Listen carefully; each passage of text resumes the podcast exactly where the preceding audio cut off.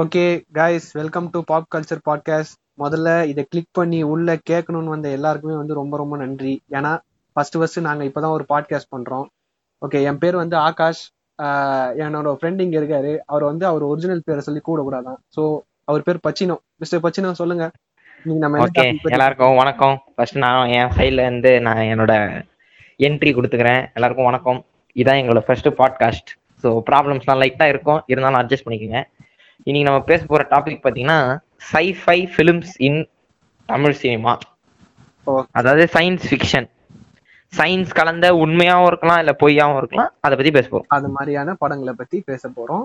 எங்க. ஆரம்பிச்சது இப்போ எப்படி போயிட்டு இருக்குன்றத பத்தி டீட்டெயிலா பேச போறோம்.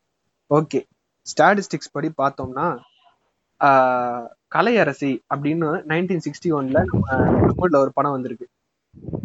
இது உங்களுக்கு எத்தனை பேருக்கு தெரியும்? ஏன்னா எங்களுக்கே வந்து இன்னைக்கு காலையில கூகுள் பண்ணும்போது தான் தெரியும். அது அந்த வந்து ஒரு எம்ஜிஆரோட ஒரு படம் அது.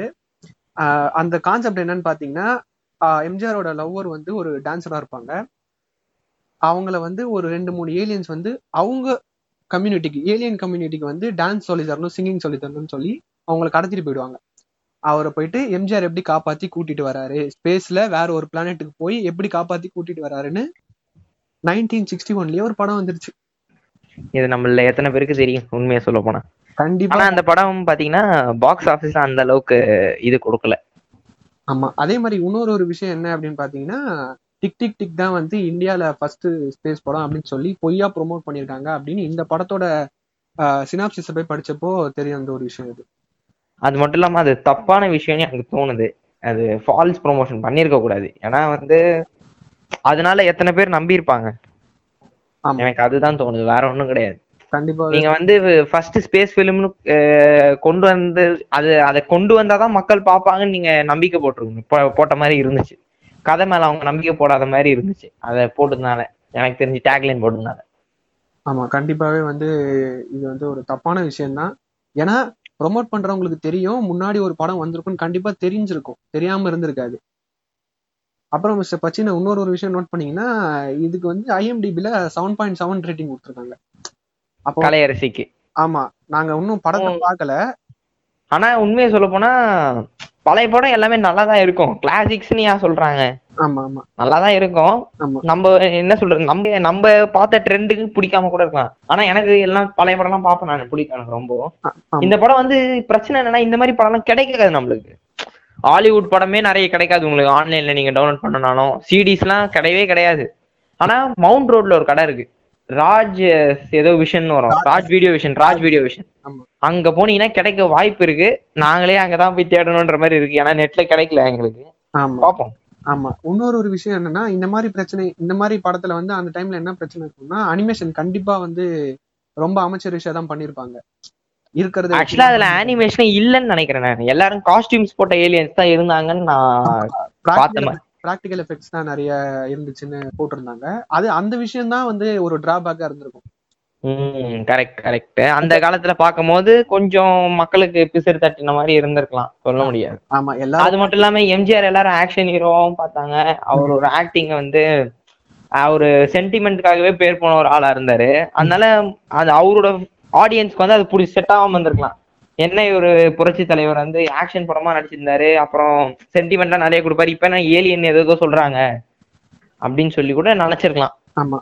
அதே மாதிரி அந்த டைம்ல நம்மளுக்கு வந்து ரொம்ப இன்ட்ரோவும் கிடையாது. அந்த மாதிரி ஒரு படத்துக்கு. ஃபர்ஸ்ட் ஃபர்ஸ்ட் படம்ன்றப்போ இதுக்கு முன்னாடி ஒரு இன்ட்ரோவும் கிடையாது. அப்பெல்லாம் பாத்தீங்கன்னா அவ்வளோ ஹாலிவுட் படம் படமும் இங்க ரிலீஸ் ஆகாது. ஆனாலும் அது வந்து பாப்புலர் ஆக்டர் தான் இருக்கும். அந்த மாதிரி ப்ராப்ளம்ஸ் இருந்திருக்கும். இல்ல ஆனா ஹாலிவுட் படம் அந்த காலத்துல தான் நிறைய பார்த்தாங்கன்னு நான் கேள்விப்பட்டிருக்கேன்.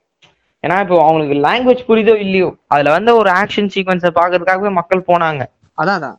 நிறைய ஜேம்ஸ் பாண்ட் படம் அந்த மாதிரி படம் இங்க ரிலீஸ் ஆகும். ஆனா ஸ்பேஸ் படம் ஹாலிவுட்லயே அந்த டைம்ல ரொம்ப கம்மி. அந்த மாதிரி படம் இங்க ரிலீஸ் ஆயிருக்குமான்றது தெரியலன்னு தான் சொன்னேன் கரெக்ட் தான் கரெக்ட் தான். சரி அடுத்த படத்துக்கு போவோம். அடுத்த படம் வந்து பாத்தீங்கன்னா நைன்டீன் எயிட்டி சிக்ஸ்ல கமல்ஹாசனோட நடிப்புல வந்த விக்ரம். இப்ப எல்லாரும் வந்து லோகேஷ் கனகராஜ் படம் பார்த்துட்டு விக்ரம் இதுதான் விக்ரம்னு நினைச்சிருக்காதீங்க. அந்த காலத்துல வந்த விக்ரம் ஒன்று இருக்கு. பயங்கரமான படம் அது. ஆமா. அந்த படத்துல வந்து இவர் வந்து ஒரு ஸ்பையா நடிச்சிருப்பாப்புல. ஸ்பை ஒரு எஸ்பியனாஜ் பண்ற மாதிரி இருக்கும் படமே. இதுல வந்து ஒரு ஃபேக்ட் மட்டும் சொல்லிடுறேன் அதுக்கப்புறம் ஆகாஷ் பேசுவான். ஃபேக்ட் என்னன்னா இந்த படத்தோட மியூசிக் வந்து தமிழ் சினிமாலே ஃபர்ஸ்ட் டைம் கம்ப்யூட்டர்ல ரெக்கார்ட் பண்ணாங்க. அதுக்கு முன்னாடி வேற ஒரு மெத்தட்ல ரெக்கார்ட் பண்ணியிருந்தாங்க. படமோட பாட்டோட பாத்தீங்கன்னா மியூசிக் டைரக்டர் இளையராஜா. அவர் வந்து அவரோட ஃபர்ஸ்ட் மியூசிக் இந்த படத்தோட மியூசிக் பாத்தீங்கன்னா கம்ப்யூட்டர்ல ரெக்கார்ட் பண்ணிருக்காங்க. செகண்ட் டைம் வந்து இந்த ராக்கெட் நியூக்ளியர் ஆட்டம் பாம் அந்த கான்செப்ட்லாம் இந்த படத்துல தான் கொண்டு வந்திருக்காங்க. மிசைல்ஸ் மிசைல்ஸ்ன்ற கான்செப்ட் மிசைல்ஸ்ன்ற கான்செப்டை கொண்டு வந்திருக்காங்க.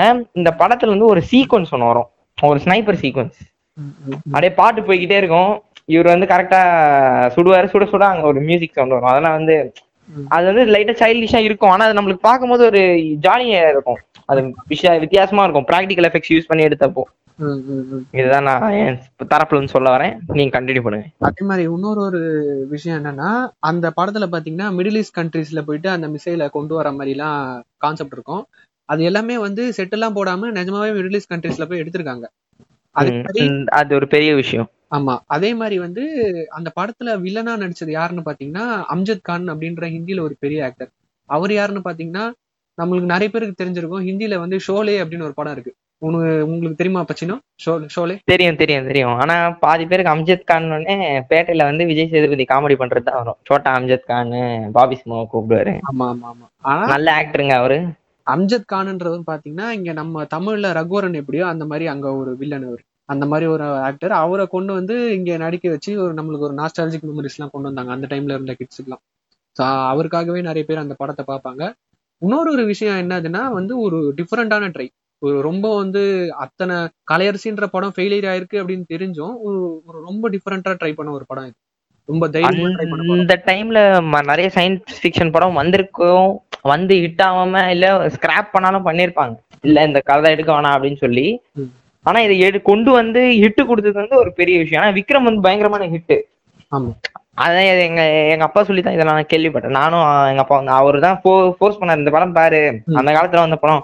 எனக்கு லைட்டா இன்ட்ரெஸ்ட் இல்ல. என்ன இந்த படத்தை பாரு பாருன்றாங்க அப்படின்ட்டு. பார்த்த பிறகுதான் தெரிஞ்சது அதோட மகிமை என்ன பண்ணிருக்காங்க அப்படின்னு. விஜய் சூப்பர்லயே போடுவாங்க இந்த படத்தை அடிக்கடி. பார்க்கணும்னு பார்க்க முடிஞ்சவங்க பாருங்க. இல்லைன்னா டவுன்லோட் பண்ணிடுங்க பெஸ்ட் ஆமா. மியூசிக் பயங்கரமா இருக்கும். அதை மட்டும் சொல்லிக்கிறேன். இளையராஜாவோட மியூசிக் அப்புறம் கமலோட ஆக்டிங் கூட அவர் டீசெண்டா பண்ணியிருப்பாரு. ஒரு ஸ்பை ஸ்பீனாஜ் த்ரில்லர் படத்துக்கு அவர் கரெக்டா பண்ணியிருப்பாரு. அடுத்த படம். அடுத்த படம் வந்து பாத்தீங்கன்னா மச்சான் இங்க மழை வேற பெய்யுது. ஐயோ நாளைக்கு வேற புயல் இருக்குன்னு இருக்காங்க. பேர்ல செம சில்லுன்னு இருக்கு. பாப்போம். எல்லாரும் சேஃபா இருங்க. யாரும் வெளில கில்ல வந்து நோண்டி வேலை பார்க்காதீங்க. ஆமா. நிறைய பேர் வந்து பொருள்லாம் நிறைய வாங்குறீங்க. அநியாயத்துக்கு. வேணாம் மத்தவங்களும் யூஸ் பண்ணுவாங்க. ஒரு நாள்ல ரெண்டு நாள் தான் இந்த புயல் இருக்கும்ன்ற மாதிரி கவர்மெண்ட்லயே சொல்லியிருக்காங்க. ஹோட் பண்ணாதீங்க. ஓவர் ஹோட்டிங் பண்ணாதீங்க. ஏன்னா நிறைய பேருக்கு வந்து கிடைக்காம போயிடும் சிம்பிளா சொல்லணும்னா தலைகீழாகத்தான் குதிப்பேன்னு வெளியே வராதீங்க. சிம்பிள் சரி பீச் கிட்ட போலாம். பீச் கிட்ட எப்படி இருக்கு பார்க்கலாம் புயல்னீங்கன்னா. இது ஒரு ஸ்டாட்டிஸ்டிக்ஸ் ஒன்று சொல்லுவாங்க. சுனாமி வந்ததுல செத்தவங்களோட சுனாமி பார்க்க போனவங்க தான் அழிஞ்சவங்க அதிகம். அப்படின்ட்டு. ஆமா. வீட்ல இருந்து பாருங்க நியூஸ் சேனல் வரும்.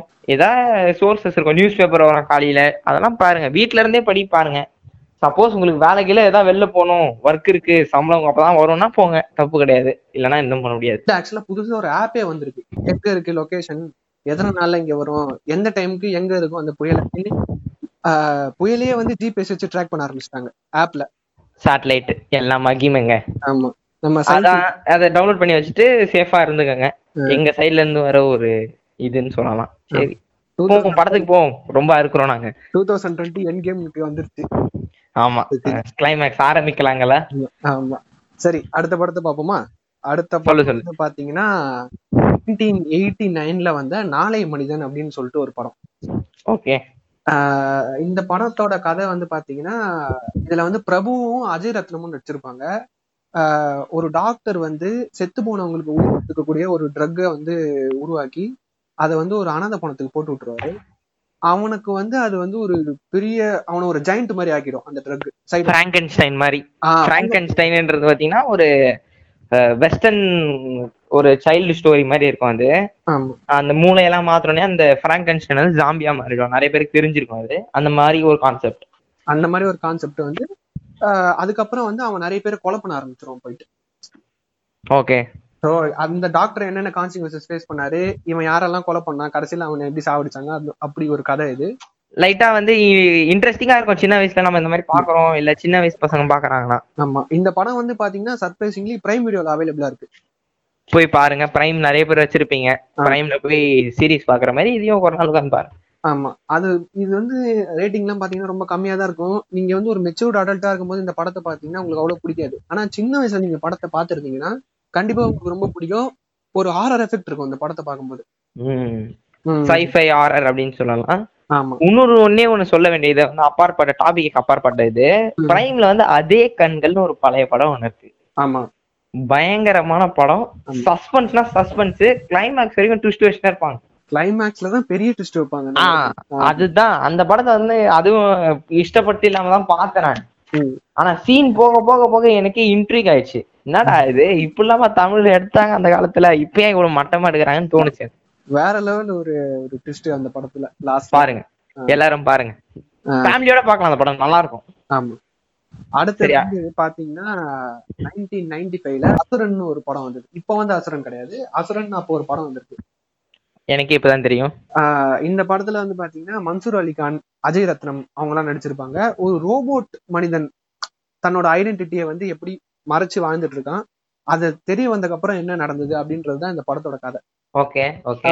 இந்த படமும் அதே மாதிரிதான் நாளைய மனிதன் மாதிரிதான். ஒரு நீங்க பெரிய பையன் ஆயிட்டு பார்க்கும்போது ரொம்ப இது என்னடா இந்த படத்தையாடா நம்ம ஸ்டைலிஷா இருக்கிற மாதிரி இருக்கும். அப்படின்னு இருக்கும்.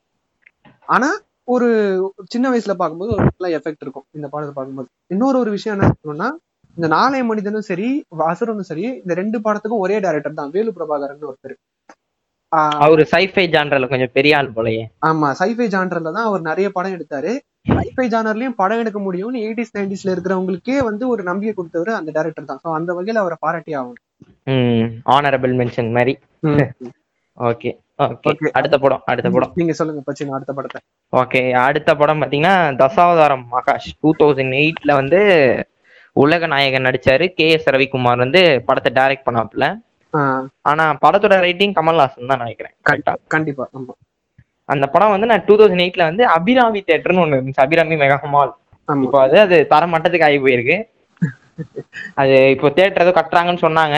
அந்த டூ கே அதாவது late early two K two தௌசண்ட்ல இருந்து டூ தௌசண்ட் ஃபைவ்க்குள்ள பிறந்த எல்லாருமே அந்த மாலை மறக்காம இருந்திருக்க மாட்டாங்க. இப்ப இருக்கிற டூ கேஸ்னா ஆம்பா போறாங்க ஃபீனிக்ஸ் எல்லாம் போறாங்க. நம்மளுக்கு இருந்தது அந்த ஒரு மால் தான். ஓகே அந்த படத்தை பார்த்து படத்தை பத்தி பேசுவோம். பத்து அவதாரம் போட்டிருப்பாப்புல கமல்ஹாசன்.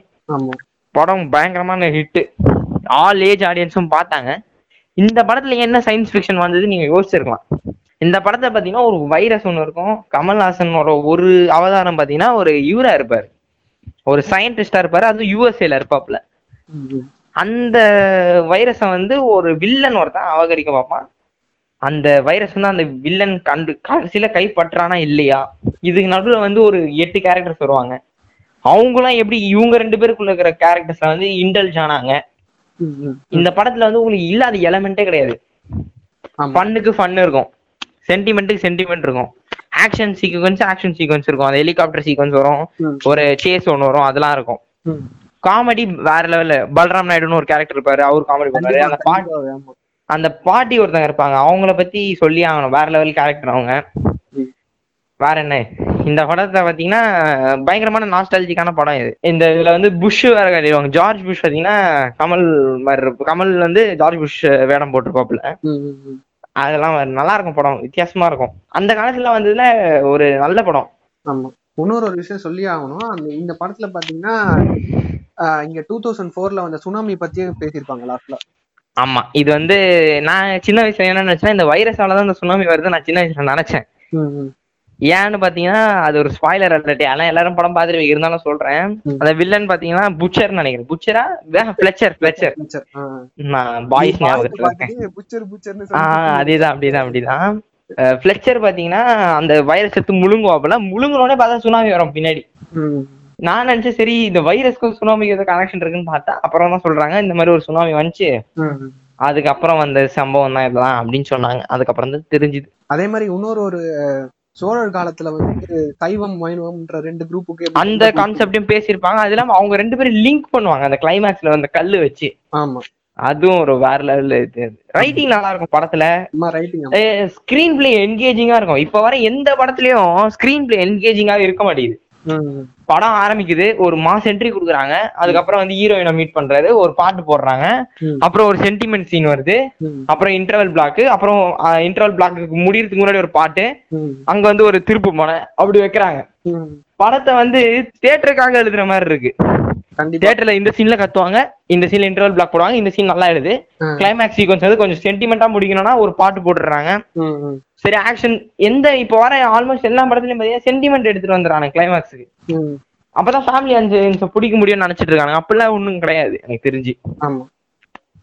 சரி அடுத்த படம் பாத்தீங்கன்னா எந்திரன். இந்த படம் ஒரு ஃபன் ஃபேக்ட் என்னன்னா இந்த படத்தை வந்து கமல் தான் ஃபர்ஸ்ட் நடிக்கலாம் இருந்தாரு. போட்டோஸ் எல்லாம் லீக் ஆச்சு. பாத்திருப்பீங்க. டூ தௌசண்ட் டென்ல ரிலீஸ் ஆச்சு இந்த படம். இந்த படத்தை பத்தி ஆல்மோஸ்ட் இந்தியா ஃபுல்லா கேட்டாலும் சொல்லுவாங்க. எந்திரன் இந்த ரோபோட்னாலே எல்லாரும் சொல்லுவாங்க. இல்ல மச்சான் வெளிநாட்டுல இருந்து எல்லாம் வந்து பார்த்தாங்க இந்த படத்தை. ஆனா அது மட்டும் இல்லாம இந்த படத்துக்கான பிரைவசி பைரசில ரிலீஸ் ஆகக்கூடாதுன்றதுக்காக பயங்கரமான ஒரு ந- நடவடிக்கைலாம் எடுத்தாங்க. இந்த படத்தை எவனா பைரசில பார்த்தா அவனை தூக்கி வந்து உள்ளே போட்டாங்க. இந்த படத்தோட கதை சிம்பிள் ஒரு சயின்டிஸ்ட் இருப்பாரு. ரொம்ப இது பண்ணுவாரு. ரொம்ப கஷ்டப்பட்டு ஒரு ஹியூமனாய்டு கண்டுபிடிப்பாரு. இது ரோபோட் கிடையாது ஒரு ஹியூமனாய்டு ம், ஹியூமனோட எல்லா ஃபங்க்ஷன்ஸும் ஆல்மோஸ்ட் செய்ய முடியும் அப்படின்னுவாரு. ம், செய்வாரு. இவர் என்ன பண்ணாரு ஆர்மியில இதை கொண்டு போகணும்னு போப்பாரு. அவரு வில்லன் ஒருத்தர் அவரோட மென்டர் ஒருத்தர் இருப்பாரு. அவர் வந்து எனக்கு முன்னாடி இவன் எப்படி கண்டுபிடிச்சான்? அப்படின்னு சொல்லிட்டு அந்த ரோபோட்டை கெடுக்கணும்னு பாப்பாரு. திடீர்னு பார்த்தா அந்த ரோபோட்டுக்கு வந்து லைட்னிங் ஸ்ட்ரைக் ஆகும். லைட்னிங் ஸ்ட்ரைக் ஆனே திடீர்னு என்ன பார்த்தா அதுக்கு எமோஷன்ஸ் வர ஆரம்பிச்சிடும் ஆமா. சிட்டிக்கு கோவம் வருது அப்படின்னு ஒரு சீக்வன்ஸ் வச்சு நம்மள எல்லாரையும் ஏமாத்திட்டாரு மிஸ்டர் சங்கர். எனக்கு இன்னும் லைட்டா காண்டா இருக்கு. லைட்னிங்கால எப்படி எமோஷன்ஸ் வந்துச்சு. தெரியல. திடீர்னு பாத்தீங்கன்னா ஒரு டெஸ்ட் வைப்பாங்க. டெஸ்ட்ல பாத்தீங்கன்னா சிட்டி வந்து லவ் மூட்லயே இருப்பாரு. அதனால ரிஜெக்ட் பண்ணுவாங்க வசீகரன் கோவத்துல என்ன பண்ணுவாரு? சிட்டியை டிஸ்மேண்டில் பண்ணி குப்பை மாதிரி ஆக்கி ஆசிட் எல்லாம் ஊத்தி தூக்கிட்டு போய் குப்பை தொட்டில போட்டுருவாரு. வில்லன் போவாரு கண்டுபிடிப்பாரு வில்லன் ஆக்குவாரு வில்லனே செத்து போயிடுவாரு. டூ பாயிண்ட் டூ அப்படின்னு ஒரு சீன் கொண்டு வருவாங்க. ஹாப்பி தீபாவளி ஃபோக்ஸ்னு அந்த சீன் வருது. இன்னும் எல்லாரும் வந்து எனக்கு பர்த்டே இது தீபாவளி விஷ் பண்ணும்போது நான் ஹாப்பி தீபாவளி ஃபோக்ஸ் தான் சொல்லிட்டு இருக்கான். எனக்கு இன்னும் ஏன்னு தெரியல அந்த கார்ல இருக்கிற டேங்க் ஏன் வெடிக்கல? சோ தூக்கி வச்சு சுடுவாப்ல ஆரிஜென்டலா இருக்கும் அந்த காரு. பெட்ரோல் டேங்க் எப்படி இருந்தாலும் அடியில தானே வரும் அந்த ஃபியூல் டேங்க் சுட்டா வெடிக்க தானே செய்யணும். அது ஏன் வெடிக்கலன்னு தெரியல. அந்த வெப்பன்ஸ் எப்படிலாம் ஒர்க் ஆச்சுன்னு தெரியல. நான் ஒன்னே ஒண்ணு சொல்லிடுறேன்னா சங்கர் படம் நான் நிறைய பேர் சொல்லுவாங்க. நீங்க வந்து சங்கர் படம் பார்க்க போறீங்கன்னா மூளையை கைட்டு வச்சுட்டு போய் உட்காந்து பாருங்க. ஏன்னா காமன் சென்ஸை பத்திலாம் நீங்க யோசிக்கவே கூடாது. லாஜிக் பத்திலாம் நீங்க யோசிக்கவே கூடாது. இந்த படத்தை பாக்குறது லைக் அந்த சங்கருக்கு எனக்கு அதுதான் பிடிக்காது. பிரம்மாண்டம் பிரம்மாண்டம் எடுக்க வேணான்ற நான். ஆமா. எனக்கு வந்து த சிம்பிளர் த பெட்டர் அது வந்து மிஸ்டர் கியூபிரிக் சொல்லியிருக்காப்ல ஸ்டான்லி கியூபிரிக் உங்களுக்கு தெரியாதவங்க அவரை போய் கூகுள்ல ரிசர்ச் பண்ணி பாருங்க. அவர் வந்து மாடர்ன் ஃபிலிம் மேக்கர்ஸ்க்கு ஒரு விஷனரி மாதிரி. குரு. அப்படின்னே சொல்லலாம். படத்துல நான் டூ பாயிண்ட் வந்து நிறைய சேஷ்டை பண்ணுவாரு சனாவை கடத்தி வச்சிருவாரு வச்சுட்டு இந்த மாதிரி ஊரே ஆட்டி படிக்கலாம்னு பிளான்ல இருப்பாப்புல ஒரு வில்லன் மாதிரி. திடீர்னு நம்ம வசீகரன் வந்து உள்ள போவாரு பிளாக் ஷீப் சீன் வரும். வந்தோடனே ஒரு எலக்ட்ரோ மேக்னட்டிக் ஏதோ பண்ணுவாப்புல. வெறும் சிட்டியை மட்டும் கைப்பற்றிட்டு அந்த ரெட் ஷிப்பை வெளில எடுத்தோடனே முடிஞ்சிடும். கிளைமேக்ஸ்ல வந்து நானே டிஸ்மேண்டில் பண்ணிக்கிறேன் கழட்டி வச்சுப்பாப்புல. இதுதான் படத்தோட கதை. சின்ன வயசுல பார்க்கும்போது நல்லா இருந்துச்சு. இப்ப பார்க்கும்போது ஜோக்கா இருக்கு. கண்டிப்பாவே வந்து சின்ன வயசுல பார்க்கும்போது செம்ம என்டர்டைனிங்கா இருக்கும். பைத்தியம் முடிச்சு நான்லாம் வீட்டுல கண்டிப்பா நீங்க கூட்டு போய் தான் ஆகணும் இந்த படத்துக்கு. நான் ஸ்கூல்ல லீவ் போட்டு வரேன் அப்படின்னு சொல்லி போய் பார்த்த படம் இது சின்ன வயசுல எல்லாரும் நம்ம லூசுதனமா சுத்திட்டு இருந்தோம்னு இப்ப தெரியுது. ஆமா. படம் நல்ல படம் தான். நல்ல இது இருந்துச்சு. இன்னும் கொஞ்சம் பெட்டரா இருந்திருக்கலாம். அதுக்கு கொடுத்த ஹைப்புக்கு இல்லாத மாதிரி எனக்கு அந்த விஷயம் அந்த படத்துல பிடிக்காத விஷயம்னா வந்து தேவையில்லாத நிறைய இடத்துல பாட்டு வச்சிருவாங்க. பாட்டு நல்லா இருக்கும் வேற அதுதான் அங்க தப்பிச்சிச்சு. பாட்டு நல்லா இருந்தது நல்லா இருக்கு நீ அதை வச்சே ஆகணும்னு அவசியம் இருக்காங்க கரெக்ட் கரெக்ட் ஆனா இந்த இப்போ புதிய அந்த மான்டாஜ் சீக்வன்ஸ்லாம் வரும். ஆ, இவர் அடி சனாவும் சனா அவங்க அபார்ட்மெண்ட்ல போயிட்டு இவர் ஒர்க் பண்ணுவாரு சிட்டி அந்த மாதிரி மான்டாஜ் சீக்வன்ஸ் வச்சா தப்பு கிடையாது அந்த ஃபங்க்ஷன் ஃபங்க்ஷனுக்கு குக் பண்ணுவாரு. குழந்தைய தூக்கி விசில் அடிப்பாரு அது மொட்டை மாடி வரைக்கும் போயிட்டு வரும். அந்த மாதிரி வைக்கிறது தப்பு கிடையாது. காதல் அணுக்கள்னு டெசர்ட்ல போய் ஆடணும்னு அவசியம் கிடையாதுன்னு எனக்கு தோணுது. வேற ஒண்ணும் கிடையாது. காதல் அணுக்கள் கூட பரவாயில்ல. இரும்பிலே ஒரு இது முளைக்குதுன்னு ரோபோட்டையே ஆட வச்சிருவாங்க. நடுவுல. ஏய் அது கூட வந்து அதோட ஆர்ட்டுக்குள்ள நடக்கிற ஃபீலிங்னு வச்சுக்கோ. ஒரு தோப்புக்குள்ள ஒரு பாட்டு ஸ்டார்ட் ஆகும் பாத்திருக்கல இது கீழி பஞ்சாரு அந்த பாட்டு. ஆமா ஆமா. அந்த பாட்டு எதுக்குன்னு எனக்கு இன்ன வரைக்கும் தெரியல. ஆமா. கால கலா பாட்டு நல்லா இருக்கும். கலாபவன் மணி வந்து சீ விடுவேன் அப்படின்னு அதுக்கப்புறம் அந்த பாட்டு வரும். எவ்வளவு பெரிய ஆக்டர் அவரு? இப்படி ஆக்க விட்டானு பாவம். அது ரிப்பு ரிப்பு தான் இருக்கலாம் ரெஸ்ட் இன் பீஸ் பாப்பநாசத்துல அவரோட ஆக்டிங் பாத்துருக்கோம் தனர் வருவாருப்புல நிறைய விக்ரம் படத்துல கூட பயங்கரமா ஆக்ட் பண்ணுவாரு. ஜெமினி ஜெமினில level. ஜெமினி. ஓகே அடுத்த படம் பாத்தீங்கன்னா ஏழாம் அறிவு. இந்த படம் வந்து டூ தௌசண்ட் டுவெண்ட்டில நிறைய பேசின படம் ஏழாம் அறிவு சொல்லுவேன் நானு. அது ஏன்றது உங்களுக்கே தெரியும் கொரோனா வைரஸ். முருகனோலனோட ஒரு சயின்ஸ் ஃபிக்ஷன் படம். ஆஹ் அவரு மறந்து மிஸ்டர் முருகனோலன். அந்த படம் வரைக்கும் நல்லா தான் இருந்தா இருந்தாரு அதுக்கப்புறம் ஏன் இந்த மாதிரி பீ மாதிரி எடுக்க ஆரம்பிச்சிட்டாருன்னு எனக்கே தெரியல. ஒன்னும் பண்ண முடியறது இல்ல. ஓகே படத்தை நான் தியேட்டர்ல பார்த்தேன். வேற லெவல் எக்ஸ்பீரியன்ஸ் ஆச்சு படம் வந்து ஸ்கிரீன் பிளே என்கேஜிங்கா இருக்கும் அந்த படத்துல. எனக்கு அதான் பிடிக்கும். நீங்க பாட்டு இருக்கும் அந்த பாட்டுல. அந்த படத்துல வந்து பாட்டு இருக்கும். ஸ்டார்டிங் சீனா வந்து அந்த போதி தர்மர் எல்லாம் காட்டிட்ட பிறகு பாத்தீங்கன்னா அந்த சர்க்கஸ்ல இருந்து ஒரு பாட்டு வரும். இவர் டிக்கெட் எல்லாம் கொடுப்பாரு. ஸ்ருதிஹாசன் வருவாங்க. ம். படத்துல வந்து ஹீரோயின் தேவை இருந்துச்சு. எனக்கு அதுதான் பிடிச்சிருந்துச்சு. ஆமா ஆனா எனக்கு ஒரு விஷயம் என்ன தோணுச்சுன்னா அவங்களுக்கு அவ்வளவு போர்ஷன் கொடுத்துருக்காண்டா ரொம்ப லவ் சீக்வன்ஸ்லாம் நிறைய கொடுத்து. இல்ல லவ் சீக்வன்ஸ் வந்து ஒன் சைடடா இருந்துச்சு அந்த படத்துல. ஆமா. பாத்தீங்கன்னா சூர்யா தான் லவ் பண்ணுவாரு. அவங்க லவ் பண்ண மாட்டாங்க. அதுக்கப்புறமா வரும் அந்த லவ் ஆமா. அவங்க இருந்தாலும். கொஞ்சம் நல்லா ஜாலியா இருந்துச்சு எனக்கு சின்ன வயசுல பார்க்கும்போது. ம். சூர்யா பாத்தீங்கன்னா அந்த படத்துல நல்லா ஆக்ட் பண்ணிருப்பாரு. அதாவது சூரரை போட்ட அளவுக்கு இல்ல. இருந்தாலும் ஒரு நல்ல படம். பாத்தீங்கன்னா அது சிம்பிள் கதை. ஒரு சைனாக்கும் இந்தியாவுக்கும் வார் வார் நடக்கிறதா இருக்கும். Bio war. எனக்கு அதுவும் இந்த படம் பார்த்துட்டு தான் வைரஸ் வெளில வந்த மாதிரி தோணுது. சொல்றேன் ஜோக்கு ஜோக்கு. லாஸ் அவுட் எல்லாம் போட்டுறாதீங்க. அதுக்கு முன்னாடியே கண்டேஜன் படம் வந்துருச்சு மச்சான். ஆமா கண்டேஜன் வந்துருச்சு. ஆனா இதுக்கும் அதுக்கும் சிமிலாரிட்டிஸ் கம்மி தான் ஆனா எனக்கு இன்னும் கண்டேஜன் வந்து இப்படி ஒரு வைரஸ் வரும் தெரிஞ்சே ஒரு படம் எடுத்த மாதிரி இல்ல இல்ல. ஆனா டேவின்ஸ் ஸ்டீவன் சாடன் மீட் பண்ண எல்லாருமே என்ன சொன்னாங்கன்னா. இந்த மாதிரி ஒண்ணு வருது. நீ வேணா பாரு நீ வேணா பாரு நீ வேணா பாருன்னு எல்லாரையும் வார்ன் பண்ணியிருந்தான்.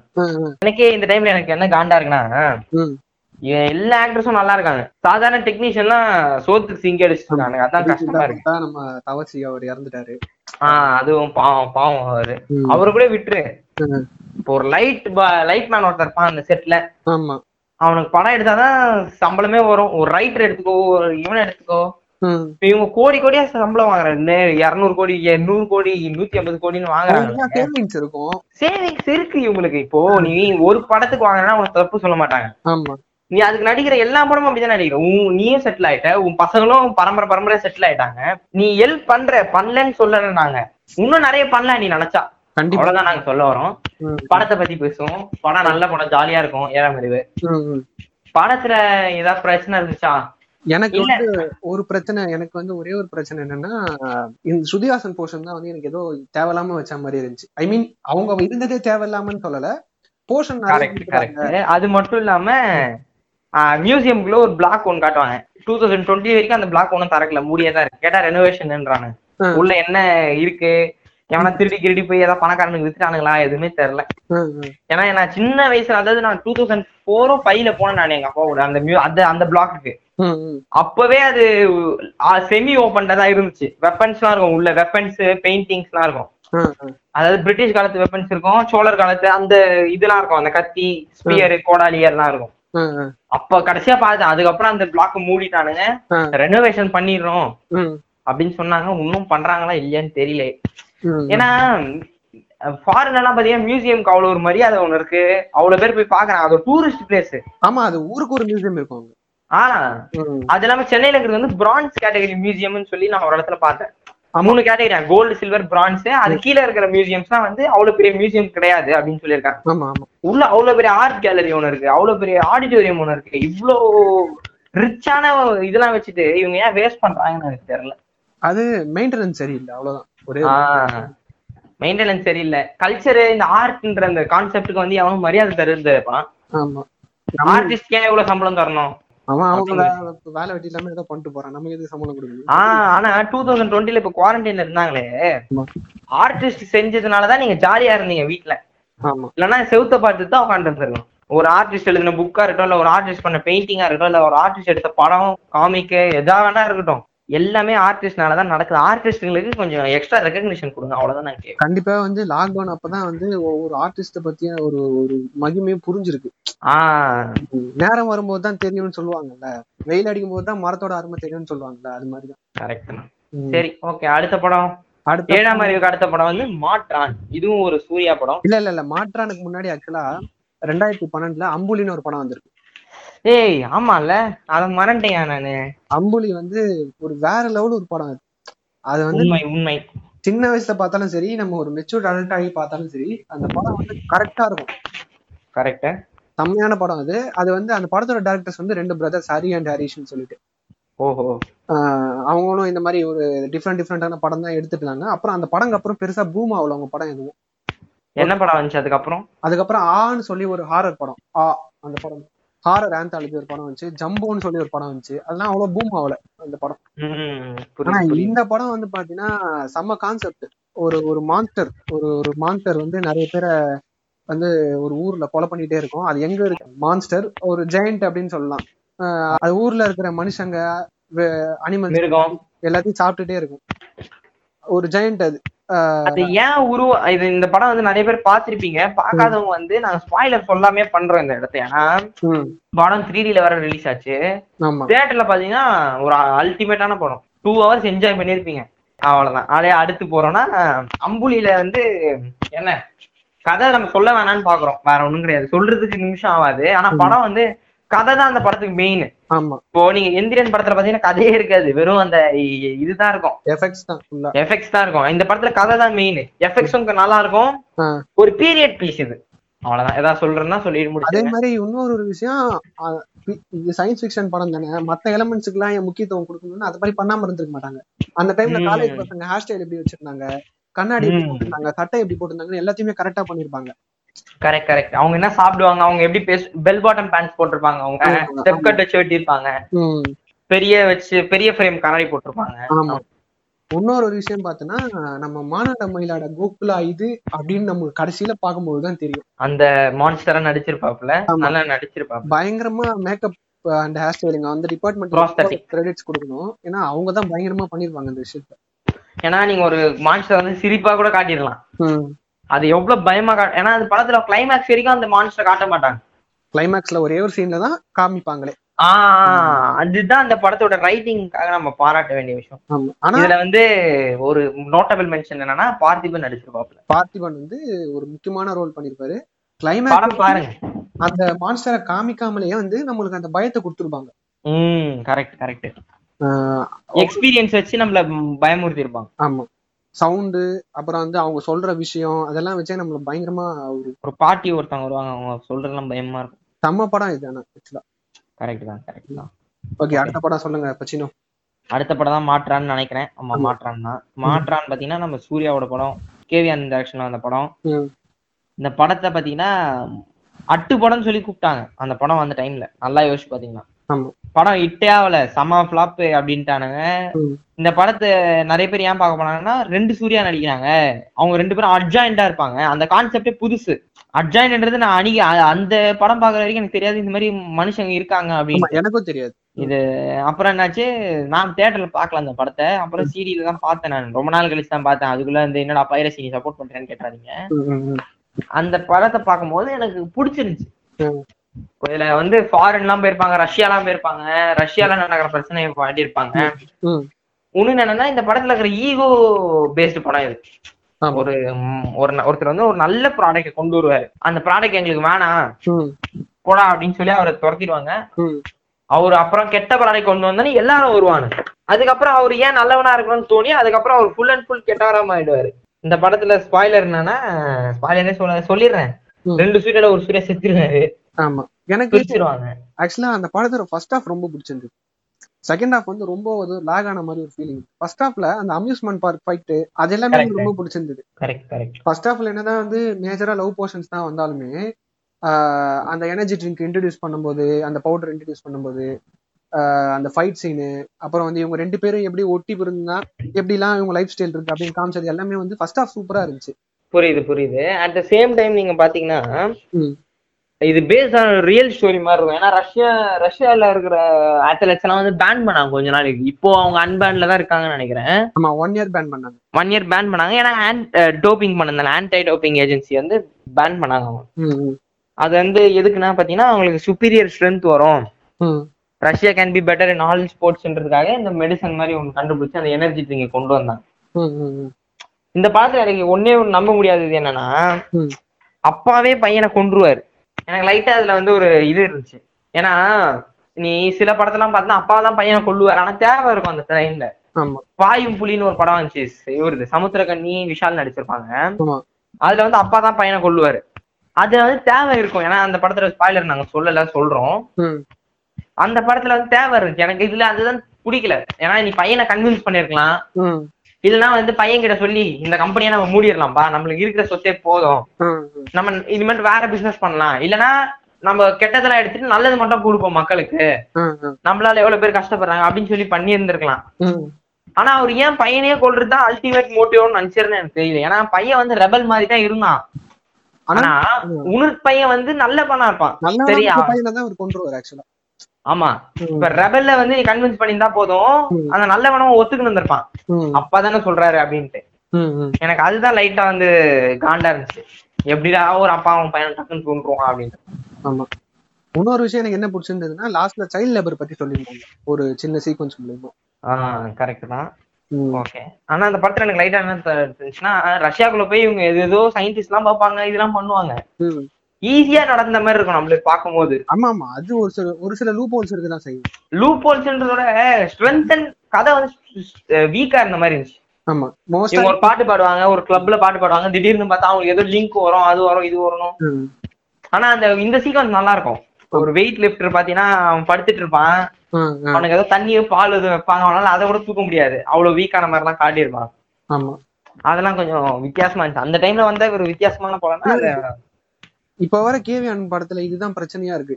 கதை அவ்வளவு ஸ்ட்ரென்தண்டா இருக்க மாட்டேங்குது. வீக்கா கரெக்ட் எல்லாத்தையும் நான் சொல்லுவேன். கலக்கி கலக்கி ஒரு மிக்ஸ்டு ரைஸ் விக்கிற மாதிரி இருக்காது. எனக்கு. ஆமா. அயன் அண்ட் கோ மாதிரி ஐயோ அயன்லாம் வேற லெவல் படம். அதெல்லாம் கிளாசிக்னு சொல்லுவேன் நான் கேட்டேன்னா. ஆமா. One of the best action films in Tamil ஒரு வித்தியாசமான படம். நல்லா இருக்கும். செம ஃபீல் குட் மூவி சரி. கோவும் சம படம். அவரோட கரெக்ட் ஆனா இப்பதான் அவர் ஏதோ ஒரு ஒரு இன்கன்சிஸ்டன்டா இருக்க மாதிரி இருக்காரு கதையில. கரெக்ட் கரெக்ட் ம் சரி நம்ம அடுத்த படத்துக்கு போவோமா? அடுத்த படம்? அடுத்த படம் வந்து பாத்தீங்கன்னா அப்பூச்சி கிராமம் அப்படின்னு டூ தௌசண்ட் ஃபோர்டீன்ல வந்த படம்.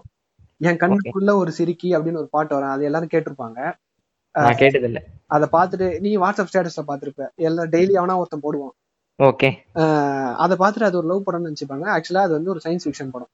இந்த படத்தோட கான்செப்ட் பாத்தீங்கன்னா சிம்பிள் தான். ஒரு கிராமத்துல வந்து ஒரு எரிக்கல் வந்து விழுந்துரும். ஒரு நார்மல் சின்ன எரிக்கல் தான். அது யாருக்கும் அது பாதிப்பு ஏற்பட படுத்தாது ஆனா அந்த கிராமத்து மக்களுக்கு வந்து அதை பத்தி அவேர்னஸ் இல்லாதனால அதை வந்து ஒரு கடவுள் நினைச்சு கும்பிட ஆரம்பிச்சிருவாங்க. முண்டாசு பட்டி மாதிரி ஆஹ் முண்டாசுப்பட்டி மாதிரி கிட்டத்தட்ட. கடவுள் நினைச்சு கும்பிட ஆரம்பிச்சிருவாங்க. அதுக்கப்புறம் தான் அவங்களுக்கு இன்னொரு ஒரு விஷயம் தெரியும். அங்க நிறைய எரிக்கல் வந்து விழப்போகுது அந்த கிராமத்துல அப்படின்ட்டு. அதுக்கப்புறம் அந்த அங்க என்ன நடந்துச்சு? அவங்க எல்லாம் என்ன ஆனாங்க அந்த மக்கள்லாம் அப்படின்றதுதான் அந்த- ஸ்டார்டிங் நல்லா இருக்கும் அந்த படத்துல. எண்டிங் சரியா குடு அது அதுக்கப்புறம் படம் நல்லா இருக்காது. ஆமா அந்த எரிக்கல் வந்து விழுற சீனு ஃபர்ஸ்ட் சீன் வந்து ஃபர்ஸ்ட் ஹாஃப்ல வந்து அந்த எரிக்கல் வந்து விழும் அதை கும்பிடுவாங்க. அது வரைக்கும் நல்லா இருக்கும் ம். அதுக்கப்புறம் அந்த படம் வந்து ஏதோ ஒரு மாதிரி ஒரு மாதிரி கிராமத்து சைடு சென்டிமெண்ட் சைடா கதை போயிடும். சைஃபைன்னு இல்லாம. ஆனா ஆக்சுவலா அதுக்கப்புறம் தான் சைஃபை ஆக்சிடென்ட் ஆயிருக்கணும் அந்த படம். ம். அது மாதிரி ஆகாம டவுன் ஆயிடுச்சு. புரியுது புரியுது. கரெக்ட் தான் நீ அடுத்த படம் நீங்க சொல்லி ஆகணும். நீங்க வந்து சங்கரோட படம் தான் அடுத்த படமும். நீங்க சொல்லி ஆகணும். சங்கர் படமா? ஆமா. என்னென்ன சொல்றீங்க? ஆமா. இது வந்து ஒரு சயின்ஸ் ஃபிக்ஷன் படம் கிடையாது. ஆனா ஒரு சயின்ஸ் ஃபிக்ஷன் எலமெண்ட் இருக்கு. இந்த படத்துக்கு வந்து பயங்கரமான ஹைப் இருந்துச்சு. ஆமா. அப்படியே ஓ ஓ ஊனானுங்க படம் பீ மாதிரி இருந்துச்சு. அது வந்து ஒரு மனுஷனோட உழைப்பு ரொம்ப கேவலமா வேஸ்ட் பண்ணலாம். ஒரு மனுஷனோட உழைப்பு. அது எவ்வளவு பெரிய அது இந்த படத்துல தெரிஞ்சுது. அது அவன் எவ்வளவு பெரிய ஆளா இருந்தாலும் சரி நம்மளால வேஸ்ட் பண்ண முடியும் அப்படின்னு காமிச்சாங்க இந்த படத்துல. படம் பேர் வந்து ஐ வேஸ்ட் ஆன எலமெண்ட் வந்து விக்ரம். ஆமா. படம் பாத்தீங்கன்னா சிம்பிள் கதை. இவர் வந்து ஒரு பாடி பில்டரா இருப்பாரு. அப்ப இவர் வந்து ஒரு பெரிய நடிகையோட ஃபேனா இருப்பாரு. அவங்க நடிகை கிடையாது. ஒரு ஆட் நடிக்கிற ஒரு மாடல் இவரு அவங்களை காண்டாக்ட் பண்ணுவாரு. அவங்க என்ன சொல்லுவாங்க நீ ஏன் கூட நடிகை? நீ நல்லா தானே உடம்பு வச்சிருக்க? அப்படின்னு சொல்லி இது பண்ணுவாங்க. இவர் உடம்புலாம் ஏத்துவாரு.